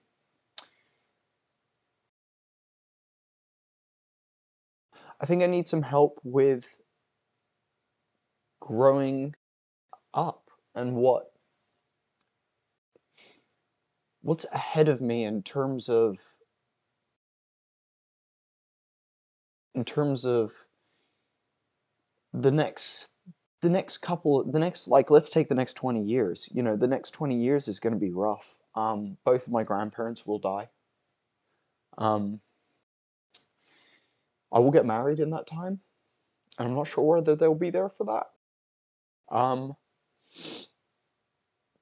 you and mum if we're lucky we'll still be here at 77 i'm fucking fingers crossed but who knows um realistically, my Nikki's parents, Julian Boyd, who I love very much, I'm not sure whether they're going to be here. Um, I think accepting that I need to chase things that I still want to do, of like I still want to go traveling again for like a long a long period of time. I want to go and do um, a period of traveling um, and knowing that I'm going to be away from you guys and my friends. Um,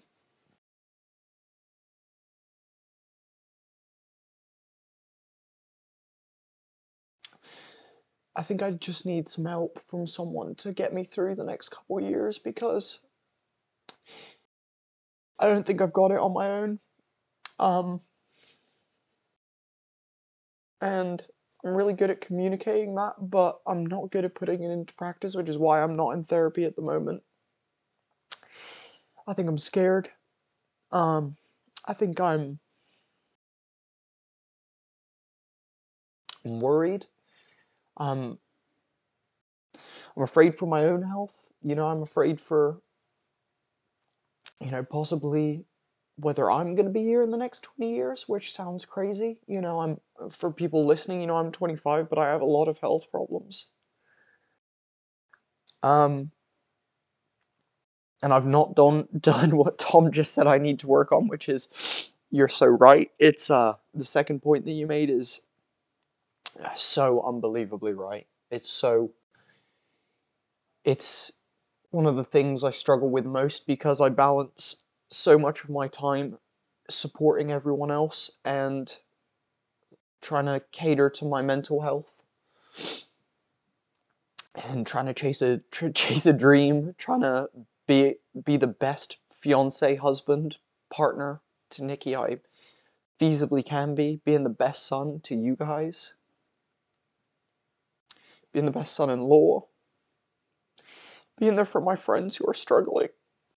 Like, and I think because of all of that, because I'm spreading myself really thin, I don't take care of my my health as much as I should, and I don't set aside time on a on a daily or weekly basis to take care of that. I eat pretty healthy, but if I'm honest, I can sort that out a little bit as well. Just one too many fucking ooies all the time. Let's not talk about next week. let's talk about. Let's not talk about the amount of shit food we're gonna eat next week for sure. Um, and then Christmas as well. Um, but I, I need to work on that. I need to work on putting time aside to, you know, at one point in my life, I was an athlete. Um, you know, and and I think I'm living in my own shadow a little bit about that. You know, at one point, I could just run and never stop. I could, uh, I could climb anything. Um, my strength to weight ratio was off the charts. Um, I I was healthier. I was a lot healthier. And I think because I'm trying to be so good in so many areas of my life, I'm letting myself down. In that one area, and I hear you. I hear you. It's the thing and and you talk about me having improved with work ethic and things like that, but I would speculate, you know, it's I have in areas, but not across the board. Because I don't exercise regularly enough. I don't challenge myself physically enough anymore. You know, I, I skateboard for four to six hours once every couple of weeks and really push my cardio and really push myself during those moments, but I don't do much more than that. I think I'm embarrassed. I think I think knowing how far I've fallen since COVID in my health you know, my health's always been bad, but it's often been stuff I can't, I didn't have control of. The illness and things I've had recently are things I've had control of. And I think I'm embarrassed, really embarrassed, that at one point I was an athlete and that now I'm not. I'm not even close. I'm, I, can barely run around College Green, which for people is a is a little park around the corner from us that is probably about 900 meters a lap, um, maybe less. And I can do about three laps of that, and then I'm vomiting. I'm hitting my absolute cardiovascular max at the moment. Um, I'm embarrassed. I'm really ashamed that I've let it get this far. I appreciate you telling me that because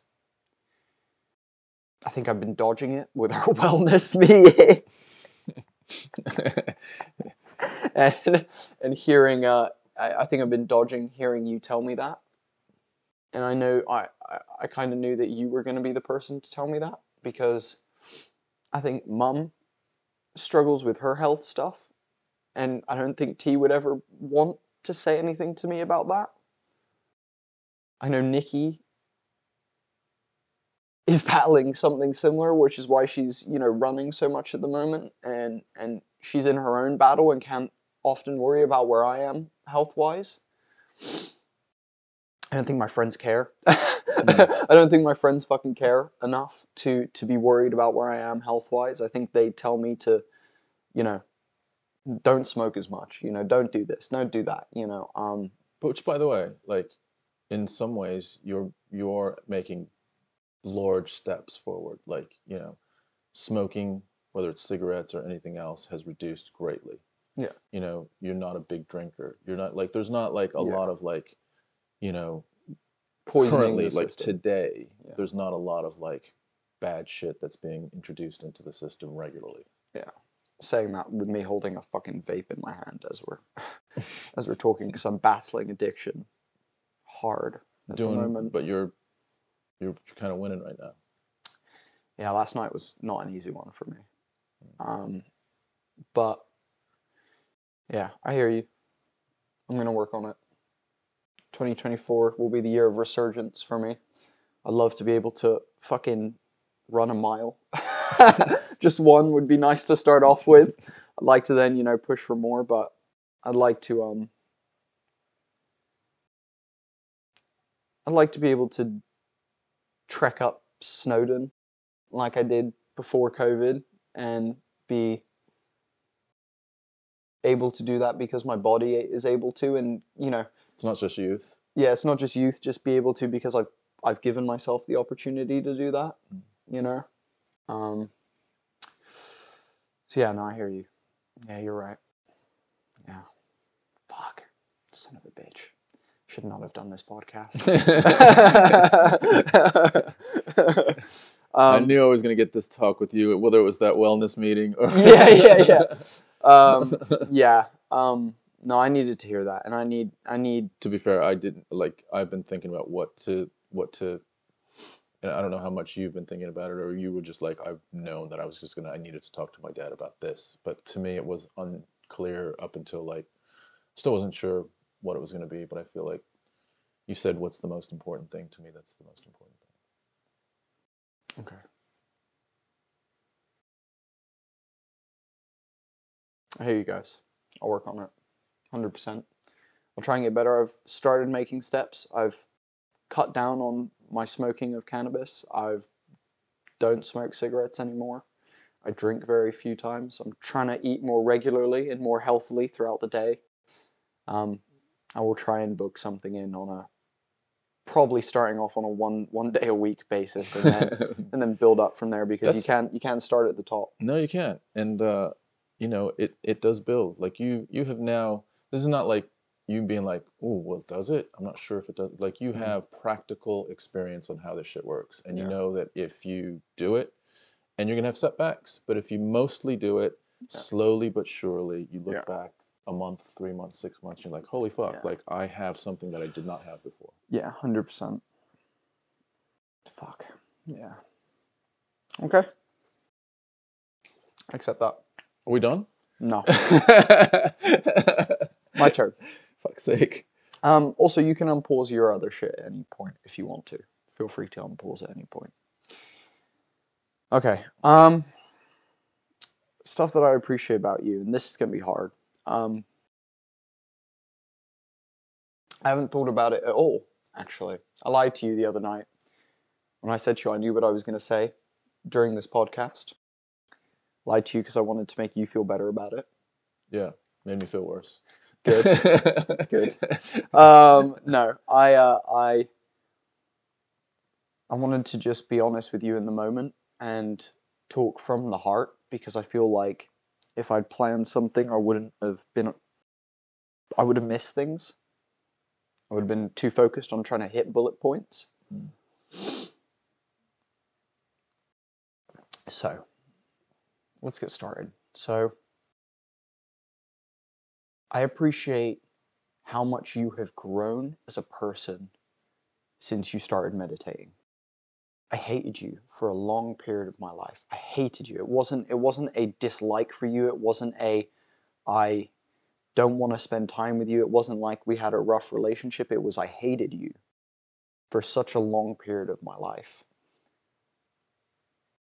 And the pressure that you put on me made me quit things that I loved.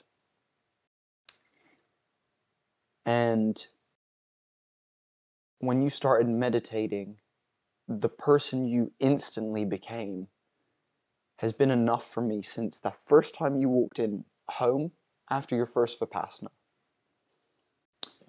You stepped up to the plate at that moment as a father and as a husband. You're still working on it because you've not had any you've only had six seven years of practice which is not enough to be a pro or semi-professional or anything like that but you have put in work every single day. Every single day you've strived to be better and strive to be a better father to me and a better husband to mum which i value almost as much as you being a dad to me so I'm proud of you. I'm I'm so proud of the work that you put in constantly to be better in yourself. I think there will never not, never be enough words and I'll try my best for the things that you have taught me in my life that have led me to be able to be all the stuff that you said you're proud of, the pressure you put on me before I didn't hate you allowed me to be myself at some point. The the the information things like and you just said it then you just reiterated something that you've done my entire life that has made me more powerful than so many people I know in my life which is that nothing comes fucking easy Bodhi you're going to have to work for things and you're going to have to start with step 1 and you're going to have to just take one step in front of the other until you get to the thing that you want. And I think for years I didn't get it. I didn't understand what it was going to do for me. I didn't understand what you were saying to me and I didn't get it. And then I, when I had cancer, it allowed me to appreciate so much of what you've taught me. And the only reason I am who I am today is because of you. Like, through and through. Like, Tracy is my whimsy. Tracy is my fun.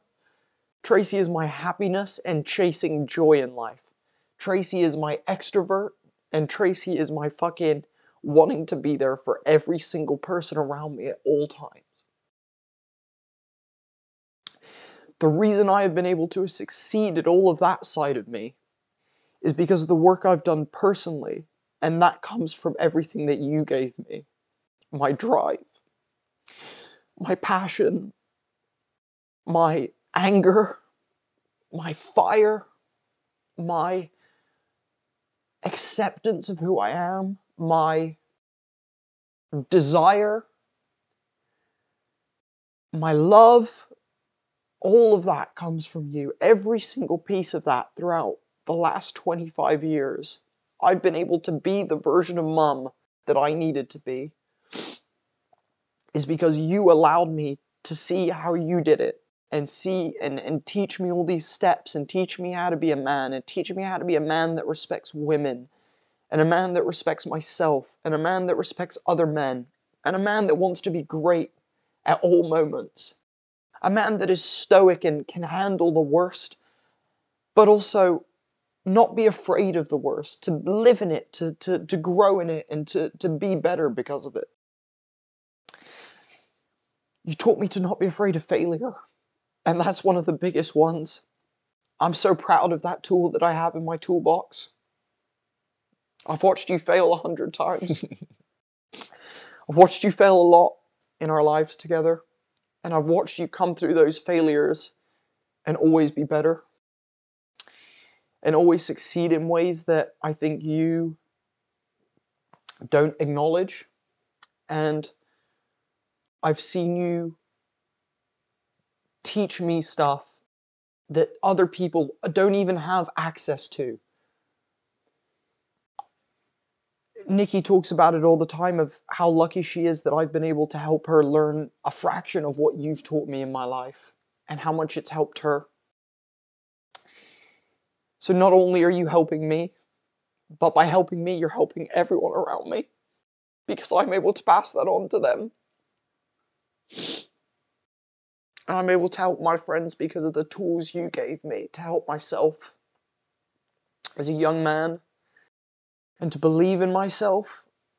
You taught me all of that. Every moment of that, you taught me. You sat down and said the words to me. You showed me through examples. You, you didn't just give me the words, you did it through action. Especially in the last seven years, you did it through action. I appreciate every hard moment that we've gone through just as much as I appreciate every moment that we've laughed and had a good time. Without you, there's no homie and the dude. Both metaphorically and literally. I could never have done this on my own. We talked about this the other day. I I didn't have the financial side to do it. You have given me what you know the money to be able to do this. You have given me the, the, the space to live in, the home that I live in. so that I can chase my dream. You has given me, you've given me the business acumen, the the understanding of how to work with people, the the understanding of how to not not how to engage with employees, but you've given me the understanding of how to run a business. I said this in the car to you the other day. I don't think I would have worked it out, but I couldn't have done 90% of the business stuff that, I, that, that we do at Homie and the Dude without you. I am the creative drive. I am the creative director. I am the creativity. Excuse me. And you are the backbone that allows me to be creative. You're the you're the you're the pillar that I stand upon that allows me to shout my words to the world. And I think you've always been that for me. Whether it was karate when I was battling my own demons as a child because I was being bullied, whether it was when I came out and battling my self harm, whether it was being a basketball player, whether it was going to college and being an actor, whether it was not going to university and being and going traveling instead. You have always been the pillar underneath me, the foundation that I've had to know that I can leap. Without you, there is no me, metaphorically and literally. There is no boyfriend or husband or partner to Nikki that would have helped her grow. There's no me that would have been there for Ryan and, Jacob and all my other friends that I'm there for. There wouldn't have been a me that could help mum through the times that she's needed help through and been able to do that without you being a foundation, allowing me to step off and jump and leap and try things. So, what I appreciate, dude, about you is that you are my biggest supporter, my biggest fucking influence and inspiration. And you are my best fucking friend in the whole world. In the whole world. Like, and I'm so lucky that we worked that out because for such a long time we just weren't working that out. We just didn't know how to do it. So as a response to your you're lucky that we're doing this together, no, I'm fucking lucky that I have a dad that doesn't care about their own shit, that isn't worried about chasing their own dream, that isn't worried about making enough money to support us, that isn't worried about all the other things that dad seem to be worried about, the football on Saturday.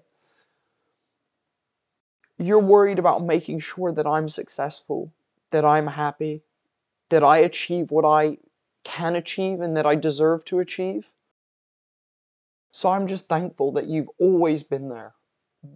Even when I hated you, you've always been there for me. And when you do eventually die, and when you aren't here, it's gonna be the hardest day of my life. And I don't know what I'm gonna do after that. But I know that you will have been preparing me for that my entire life. And that you've been working to get me to a point where I can tackle everything on my own. But I'm scared. And I just appreciate every moment that we've had together.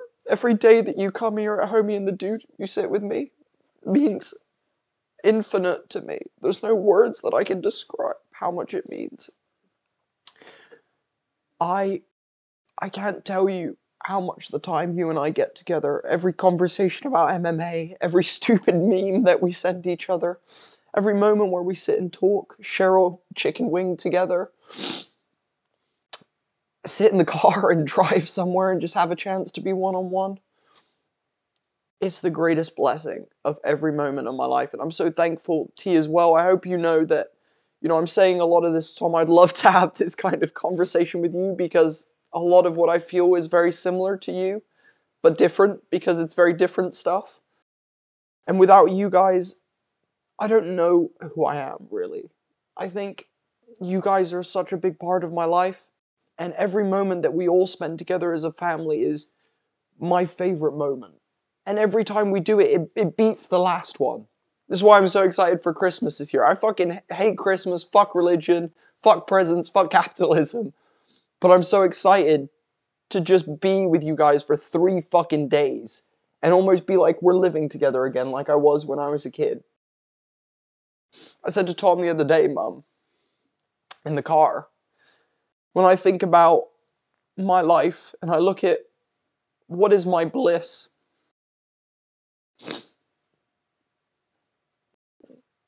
what is my moment of pure happiness? And it's us three in Castell del Ferro in Spain, for everyone listening. Uh, it's a small little town in Spain. And we lived in the hood. We lived in the absolute fucking hood. Our house was a piece of shit. We had nothing. We didn't have a TV. We didn't have anything. But we had each other. And my absolute bliss is on a Friday, no, more Saturday, realistically, because I had school. On a Saturday, when we would take a nap, all of us together, you guys either side of me, and our cat and dog in bed with us. That's true happiness. And that's what I'll remember for the rest of my life. Nothing gets better than that. So, for me, dude, the things I appreciate is that without you, there is no me. And I've learned from every mistake you've made. I've learned from every conversation we've had. And I've grown because of all of that. I am the person that is sat across from you because of the work that you have put into me. It's not because of the work I've put into myself. It's because of the work that you have invested in me throughout my entire life. So that is the stuff that I appreciate about you.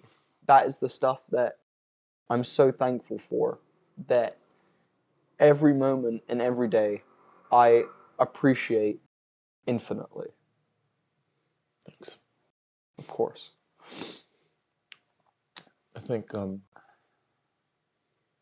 I haven't thought about this for a long time, but I think me and mom just made a decision. It wasn't even like a conversation. Um,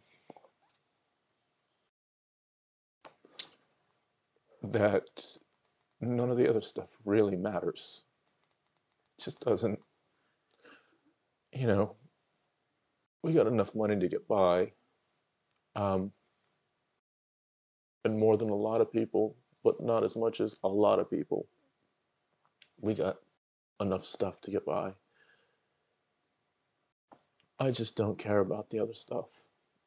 It's always been, it just always, always has been. You, Us three. yeah, and um, we made the right choice. We made the right choice. Tracy's nodding behind camera. um, Um, yeah, and I feel that. And I know so many of my friends, their parents did not make that choice. And I know that's why they struggle in those moments, and I know that's why I struggle less. And I know that. I appreciate that. I know Thanks. that very much. Yeah. Thank you. Of course, dude. Of course, and I, I like. It's been a wild journey. It's been it's been a wild journey to get to this moment. We've had serious downs, and and also the greatest highs, the greatest fucking highs along the way as well. Yeah. And there's going to be so many more. Yes, go on, T. T wants to say something. Yeah, go for it. I'll relay it. I'll relay it to the to people.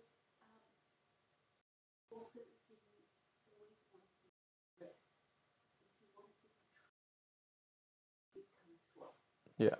Tracy said that if I wanted the truth, I could always come to them, and that I had to trust that and believe that through and through. If I was ready to ask the question. they would give me the answer. And that's it. That's that's just it. I think um, I've been very lucky. I'm very fortunate. A lot of my friends do not get what I've got from their parents, and I'm very fortunate to be able to have what I have. Okay, now the fun bit, the real fun bit. Now this this is the fun bit. This is not the fun bit. No, good. This is gonna be um. I'm gonna do what I do with all my friends and all the people in my life. I'm gonna be real brutally honest with you. Like you just said, when you ask the question, be ready to hear the answer. The one thing I think you need to improve on most at the moment, Tom, and going into 2024, is you have some demons that you have not addressed for your entire life.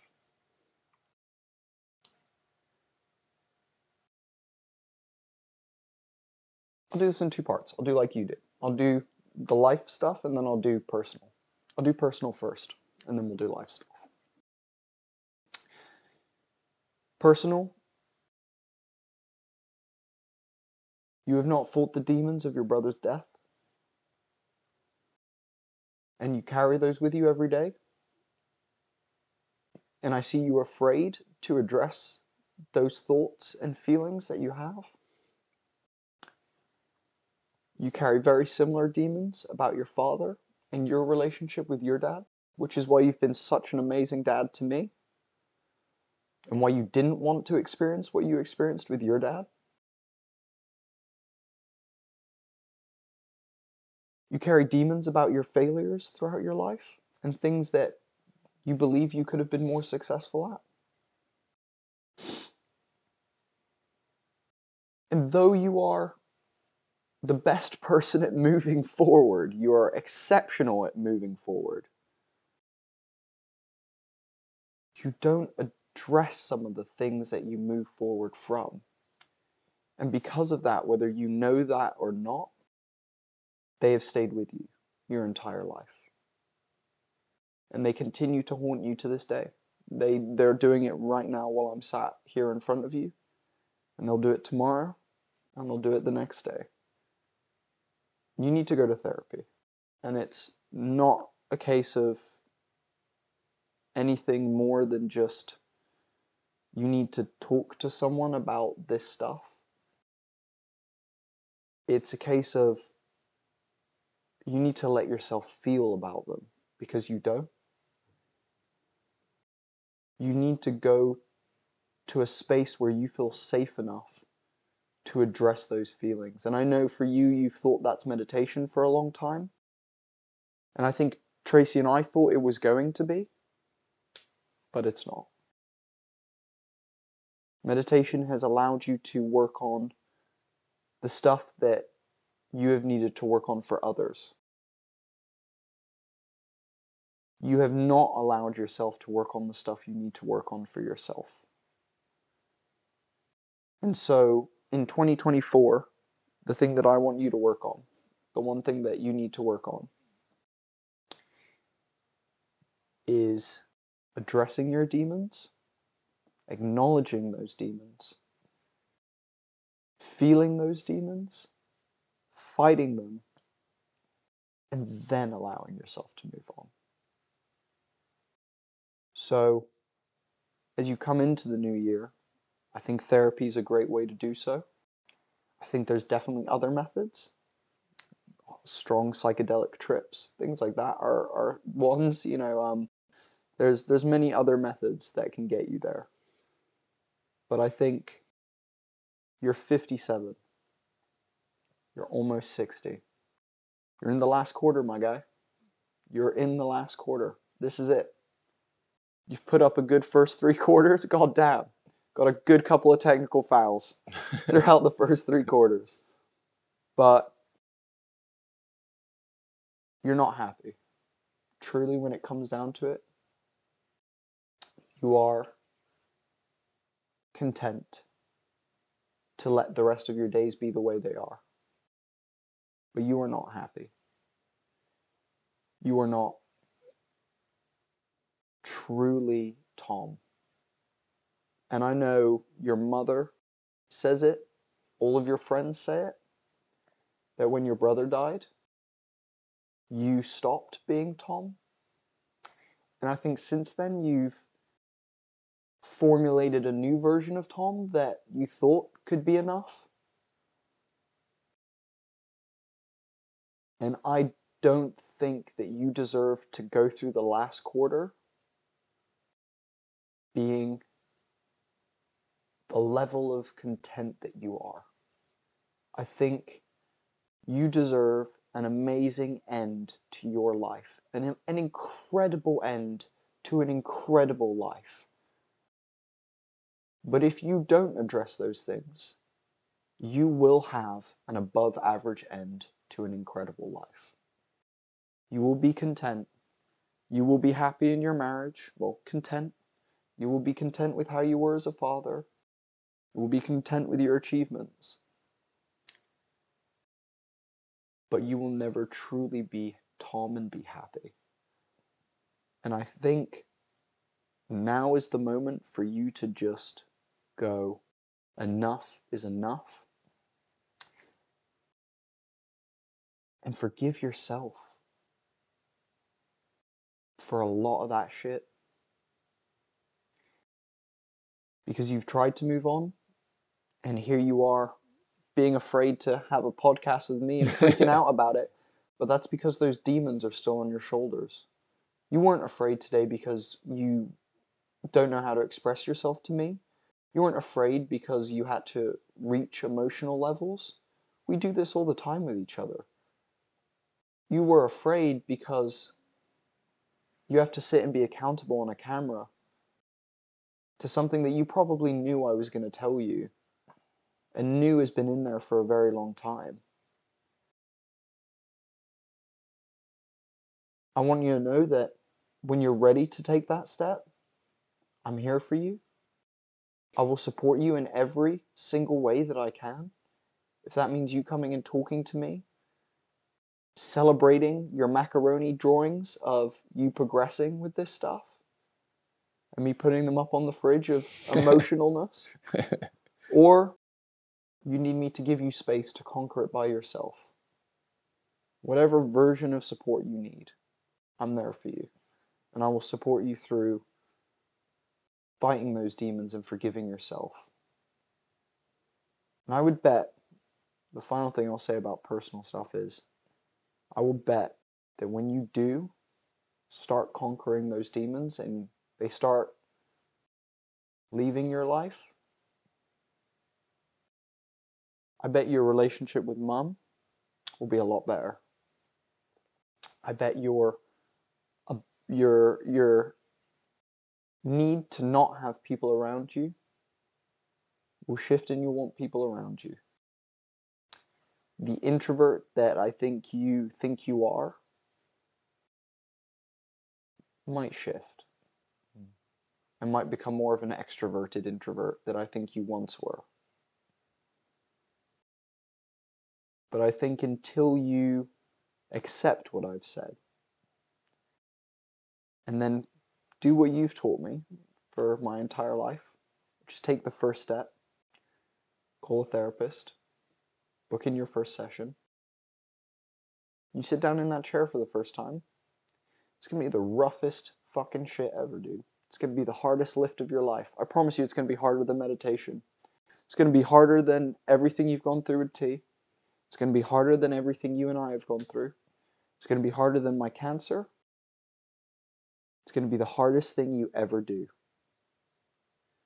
But as long as you take it one step at a time, you'll be fine. You'll conquer it. You'll come out the other side. And the last quarter is going to be fucking glorious. Bet you didn't know I was going to do this. Um, you're going to turn on me and say, I need therapy. I would turn to you as well, Mum, and say there's some demons that I also know you're still battling. And I think Tracy said 100%. I would put a very similar 2024 resolution to yourself as well. And you guys need to support each other more now than ever. Instead of telling each other what you need, you need to stand by each other and say, How can I help? I'm super proud of you. But that's the one thing I think in 2024 you need to work on personally. In terms of life stuff, in terms of life shit, you need to take more time off. You need to give yourself the ability to fucking enjoy some of your life. You Mm. work exceedingly hard, and I think part of the first point of you battling these demons is you fill your time so you don't have to fight the demons. I think, and I think it will happen pretty soon after you start fighting the demons. The moment they start lifting off your shoulders, I think you'll be okay with being in the silence a little bit more. Mm. And being in those moments of not chasing something, not doing something, not pushing for something, not needing to be moving. You know, I know with meditation you sit and you stop and you're with the silence, but you're still meditating. You're doing something. Mm. You're not just being. Mm. And I think you need to take some time off to just enjoy life, to just do Tom stuff. Have friends. You don't have friends. Have friends. Chase hobbies. Have fun with your hobbies. Sit in just a in the shower. Put some music on, and fucking just fucking vibe. Like, fuck, dude. I think the moment you tackle the first one, it'll be so much easier for you to take time off and to do that because you won't be afraid of the silence. But that's my like life stuff. Mm. Is for this last quarter, stop chasing things. Have a bit of fun. Fucking Yeah. hell. You know? Get out there and shake your ass on a dance floor with tea. Go run up a hill. Go do the Rocky. Be at the top. Be proud of yourself for some shit. Go sit in the sun and just look at the sun. Enjoy the fucking vitamin D. Feel the melatonin. Fucking feel that fucking gorgeous fucking feeling. Get on a fucking ski slope. Snowboard. Go be in that fucking gorgeous powder. Just do some stuff for you. Because you're doing stuff for us all the time. Especially since you started meditating. You need to do some stuff for yourself. And that means taking some time off. That means taking some time for yourself I agree. and taking some time to that. Any thoughts about both the first and second thing that I've said? Yeah, I think so. I I, I think I'm um, closer, and I think I'm actually making progress to taking time for myself. So if you even look at my work days uh, from last year to this year, I think I have done a lot better at you know I agree. ending at a reasonable time, not working. It's not it's not perfect. It's not perfect, but it's better I agree. um, mom and I have put, I think I have probably put maybe more uh, hope and expectation on the caravan that we bought because it's almost like a forced um, timeout that we would just, you know, we'd leave on a Thursday, come back on a Monday, and there's just Mm. Nothing else to do. And I think I, I probably need that more than mom does, just like this unplugging. So it's late to have gotten here, but hopefully it'll get here in the next couple months and we'll we'll start that. um, so I think I'm I'm heading in that direction with easing back. I'm also feeling more comfortable with HATD having some sort of model that I think could be sustainable. Let's see how it does after this Kickstarter, which uh, which provides me more confidence of like I don't need to continually be putting like the fucking paddles on its chest and being like, you know, let's fucking come on, come on, breathe, Hattie, breathe, Hattie. you can do this. yeah, I feel that. Yeah. um, and the more evidence there is of that, the more confidence I have of like, you Stepping know, away. my, my my long, and I've shared it with you. Mhm. My long uh, game with that D is to have less and less of a day to day impact and more of a you know strategic impact and more just like higher level stuff. Come and be the talent. Show up for a fucking show up for a UFC stream. Show up for a D and D show, and basically fuck yeah. off. basically yeah uh, but you, you know like having um, an infrastructure in place that will do some of the Mm. things that we've built and it can Mm. just kind of start running and it feels like there's a little bit of that happening Mm. right now a lot more to go but let's see how how the year goes which again like supports me stepping away, feeling better to step away. So I think that's heading in the right direction. Being curious about hobbies, really being curious about us, you know, having our long weekends away. We'll just talk about it constantly. Um, so I am, you know, I'm when I say those things and when I'm talking about those things, I really, really am looking forward to that time. Mhm. Um, so I think I'm heading in the right direction with that. With the other stuff, I don't know. I just don't like in my mind. I I probably, from what you're saying, have a huge blind spot because in my mind, I have made peace with my brother's death in a way that's different than Tracy has. Made peace with my dad's death in a way that's different than other people do when their dads die. And I might be wrong. I'm, you know, I might be wrong. Um, I feel like, you know, if I'm wrong, then it's some sort of huge coping mechanism that's masking other stuff that I'm not even aware of and that I'm not even being, I can't access right now. It's like there's a huge barrier there for me. Like I, um, because I don't, you know, if someone asks me, do I not think about my brother or do I not think about my dad because um, I want I want it out of my life or I just don't want to deal with feelings? My answer would be, I feel like I've I felt enough. Like I felt so much. I felt too much. I felt everything for years for my brother. For years and years and years, like uh, all of it, and um, I feel like he would be bummed at me if I was still in that space. I think he'd be proud of me in um, getting to a place where I'm just okay with it. I'm just, you know, it sucked so much. You know, it was, it was all of the suck, everything. Mom knows how it felt with Clifford as well. It was just like, you know, life will never, ever, ever, ever be the same again. But at some point, you wake up one day and you're like, oh, fuck, I can't do this anymore. I just can't do this anymore. Um, it's just a one way road to uh, being at its mercy and not being able to move on with life. And I felt like I did that. Um, and that I'm okay with it. Like I said, when I say I'm okay with it, it's not like I'm okay that he died. It's the worst. But I'm in a place where I felt like I had made peace with it and I honor him by moving on. Um, but I might be wrong. With my dad, it's a whole different thing. Yeah. You know, my dad I'm is with just, your mom. and with my mom. Yeah. Um, I think that one's eating you at the moment. But can I can I give you some insight that I think is an interesting one?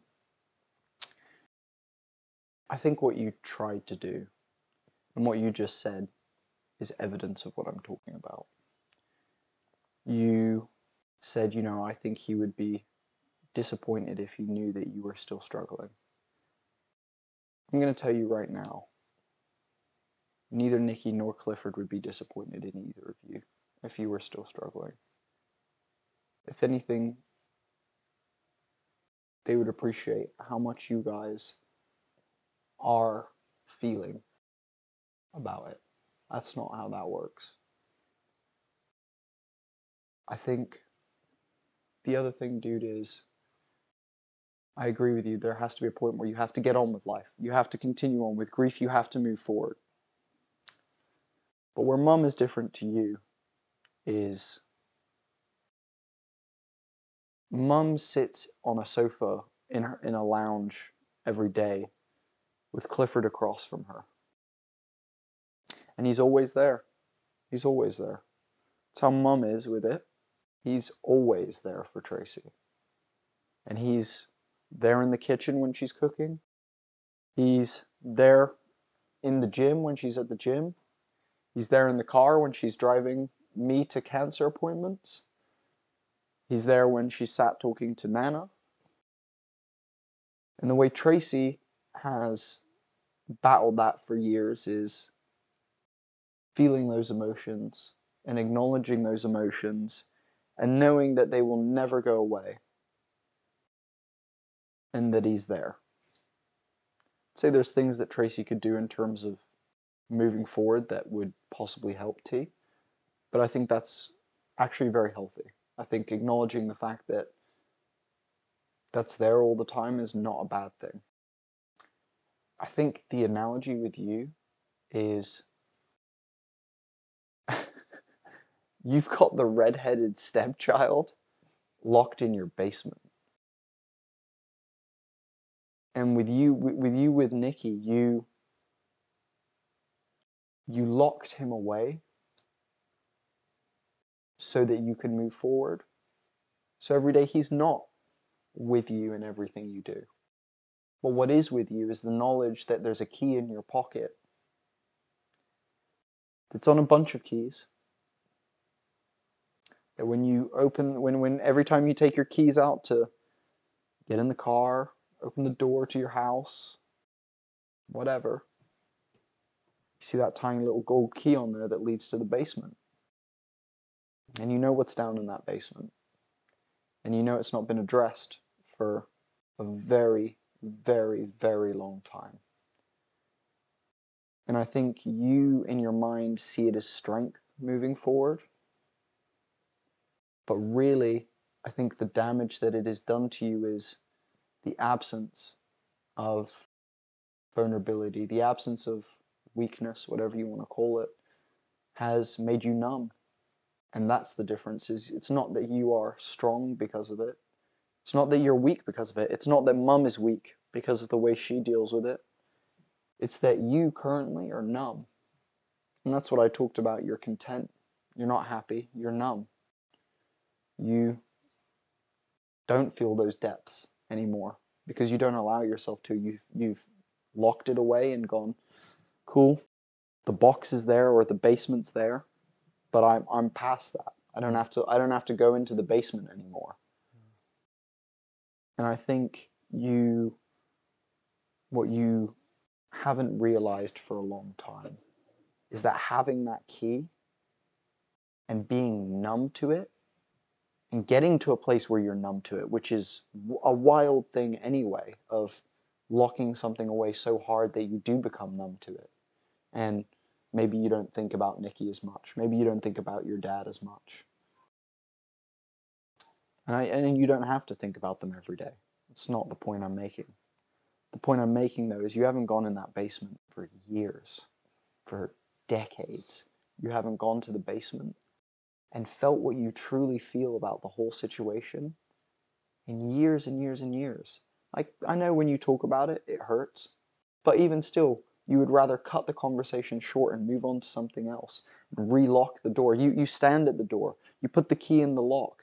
Sometimes even you fucking turn it and you go to reach for the handle, but it's still it's it's you, you you're not ready to well you haven't been ready Mm. to open the door.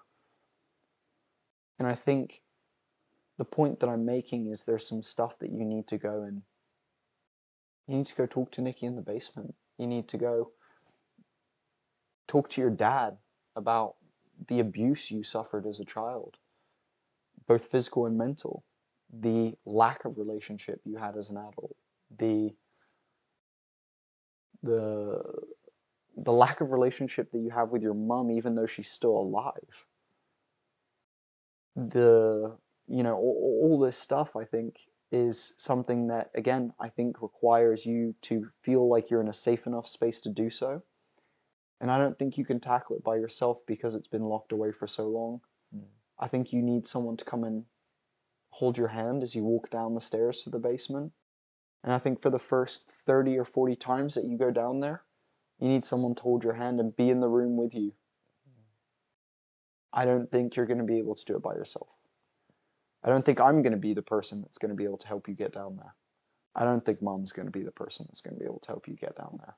I think you need some space where you feel safe enough to do so. And then after the first 30 times, you'll start going down by yourself. And then after the next 30 times, you'll leave the key in the door and you'll go down by yourself. Then after the next fucking 100, 200 times, you'll just leave the door open. And Nikki will be able to come out and just be. There's no weakness in feeling those emotions. It actually makes you stronger. T, and one of the things I value about T, and I haven't, you know, you and I have been having this conversation today, her strength is in how Tracy feels emotions. How true to Tracy's emotions she is. It's one of the things, that's one of the tools that Tracy gave me that I'm most proud of, is that when I'm sad, I let my feel, I let myself feel the full breadth and width of that sadness. I live in that sadness. I endure every moment. I smell it. I breathe it. I taste it. I fucking, I let it seep into my skin and I go, I go to the depths of it. I search every corner. I turn on every light in that sadness. In the same way that when I have the best moment in my life, when I get engaged, I beam. I'm so excited. I live in that moment so full. I'm so present. I'm so there. I get to enjoy every fucking spectrum of that moment. And that's because that's what mum does. She taught me how to do that. I don't think you've done that for a very long time. I think you allow yourself to feel the highs to a certain degree. I think you also cap some of your highs. But I think you let yourself to a certain degree feel the very highs as well. And I think you're really afraid of the lows. I think you're really scared of what's in the basement. And I think you're also really scared that you haven't gone down there in 57 years and maybe the shame or embarrassment you maybe feel of not having allowed yourself to feel that for a very, very long time. But dude, I want you to know that there's so much power in that. There's no, like, no one would be disappointed with you because you still struggle with something like that. No, not Nikki, not me, not mum, not Yaya, not fucking anyone. No one would be disappointed in Tom for being you, being honest, being aware. So that's why I said I think it's the thing that you need to work on. And I think you're right. For years, you've told yourself that you've moved on, but I don't think you've ever actually moved on. I mm. think, like I said, you just put it somewhere that you don't have to look at it, that you don't have to see it, that you don't have to think about it, that you don't have to endure it day in and day out. But that's what life is. Mm. Do I think I'm like like a good example is my cancer? I'm never not going to live in fear. I'm never not going to live in fear now. I I always said to myself, never me, not me. Never. Now every day I wake up and I feel something wrong in my body, it's the first thing I think about. Every day that I wake up, I'm thankful that it's another day that I've woken up because of what I went through. If I just locked that away and moved on, that wouldn't be real. That wouldn't be honest. That wouldn't be true. I need to feel that every day because it's who I am. It's the truth of my script. It's the truth of my journey. And that allows me to day in and day out be myself. I think that's what I'm trying to say. Yeah, I'll have to. Um, I will. Uh, I'll commit to going to therapy and seeing what what's there. That's that's because, like I said, I'm so far removed from it that I I can't. Um, I don't notice it anymore. It, it is, you know, like I said, it could be a huge blind spot. I think that's reasonable. And I appreciate you wanting to work on that. Yeah. Like I said, I know we'll support you. I'll support you. It sounds like we're gonna have to have a whole, like. um, Almost like a family package. We'll take up, no, we'll take up a whole practice. We see one person. we see one person. Tracy's saying we should all go see a, a, an entire practice of therapists, and we all we we just we, we are the only clients. um, but I want you to know, dude, like I'm also like super proud of you for how you have locked that away for so many years. Because it, not proud, I'm astonished. Mm. I'm perplexed. I'm blown away at your strength that you've not tackled that for so long and that you've continued living. That's wild. Mm. That's wild. Take some real balls to do that. Take some real strength to do that. But also, I'd say it's also where you're at your weakest Mm. by not tackling that stuff. But yeah, anything else that you want to mention before we kind of round this out? It's Been a good out? one, hasn't it? It's been a good podcast. For anyone who's watching this, I hope you've enjoyed. Um, eh, sorry, anything else that you want to say? Sorry, I started No, like fucking talking to nobody. I think um, there's lots of good stuff that both of us shared with each other that I actually wasn't ready for that. When you said you probably knew that I was going to tell you this, no, I wasn't. Sometimes the thing that uh, you need to address most is, and it's right in front of you, you don't see. Oh. So that's clearly the case with that because I, um, like I said, I I think there's probably a big old blockage. If Mm. if you're seeing something, if y'all are seeing something, and I Mm. feel like there's nothing there, then then I've got a blind spot. Yeah, it's understandable. I think the health thing. I I didn't. I actually didn't think that's what you were gonna say today. What'd you think? I don't know. I don't know what you, I. I don't. I. I didn't know what you were gonna tell me. But I did. what I- else I could it have defi- been? I don't know. I just definitely didn't think it was going to be that. But then obviously when you started, I was like, oh yeah, that makes a lot of sense. I was like, yeah, yeah, yeah, that makes a lot of sense. Um, thanks for sitting down and having this with me. I know it was something you were afraid of and something you were worried about. Um, Yeah, there's something inside of me. I don't know what it was. Like, I'm not sure if it was um wanting to be emotional, like too emotional. Like, yeah, I think there's probably a, a fear of like just being too too too. emo- overshare. Yeah, maybe. But like we've had we've had really emotional moments on in front of the camera or with guests or Mm. off of the camera Mm. many times. So Mm. I think part of it is for me is um uh I guess wanting to share something that's going to be of value to you. Like wanting to be um to find the truth, to Mm. find the truth Yeah. and uh, maybe that's what I was concerned about. So I feel like feel like we got there. Yeah, I agree. I fully agree, and I like. I just appreciate this opportunity to. Also, I think more than even tell you what was, because, you know, I. The demons thing has been something I've wanted to say to you for a long time. But I think I've been waiting longer to tell you how much I appreciate you, and, you know, I think we tell each other we love each other all the time, and you know, we're like, "Ah, you're great." kind of thing, but I don't think we've talked about the depth of our appreciation for each other. Yeah. Um, for maybe a very long time, maybe ever. I'd Ever. speculate. Yeah, I've- And um, I'm just really glad I got to get that out and tell you about all my appreciation for you and how much you mean to me.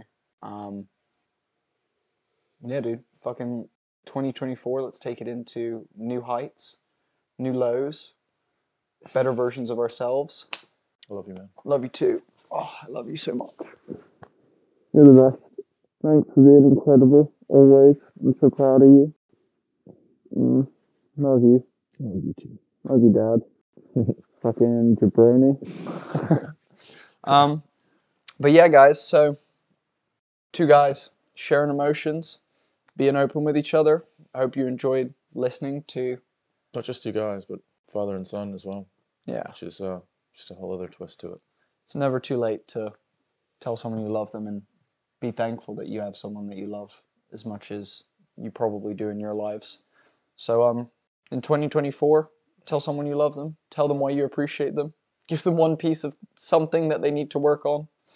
Um thank you for supporting Homie and the Dude. We appreciate every person that has engaged with what we do, whether it's our Kickstarters, whether it's an Instagram post, a, a tweet, a uh, an actual play video, uh, a short that we've released, um, a Discord message or whatever. We just appreciate every single one of you. Thank you for being a part of this this journey with us. Um, thanks for being part of the Familia. And uh, 2024 is going to be the year of the Familia. Yeah. 2024 is going to be it. for you guys. And uh, and for us. Love you, dude. yeah. I love you too, man. Right. We'll Thanks, catch you guys next year.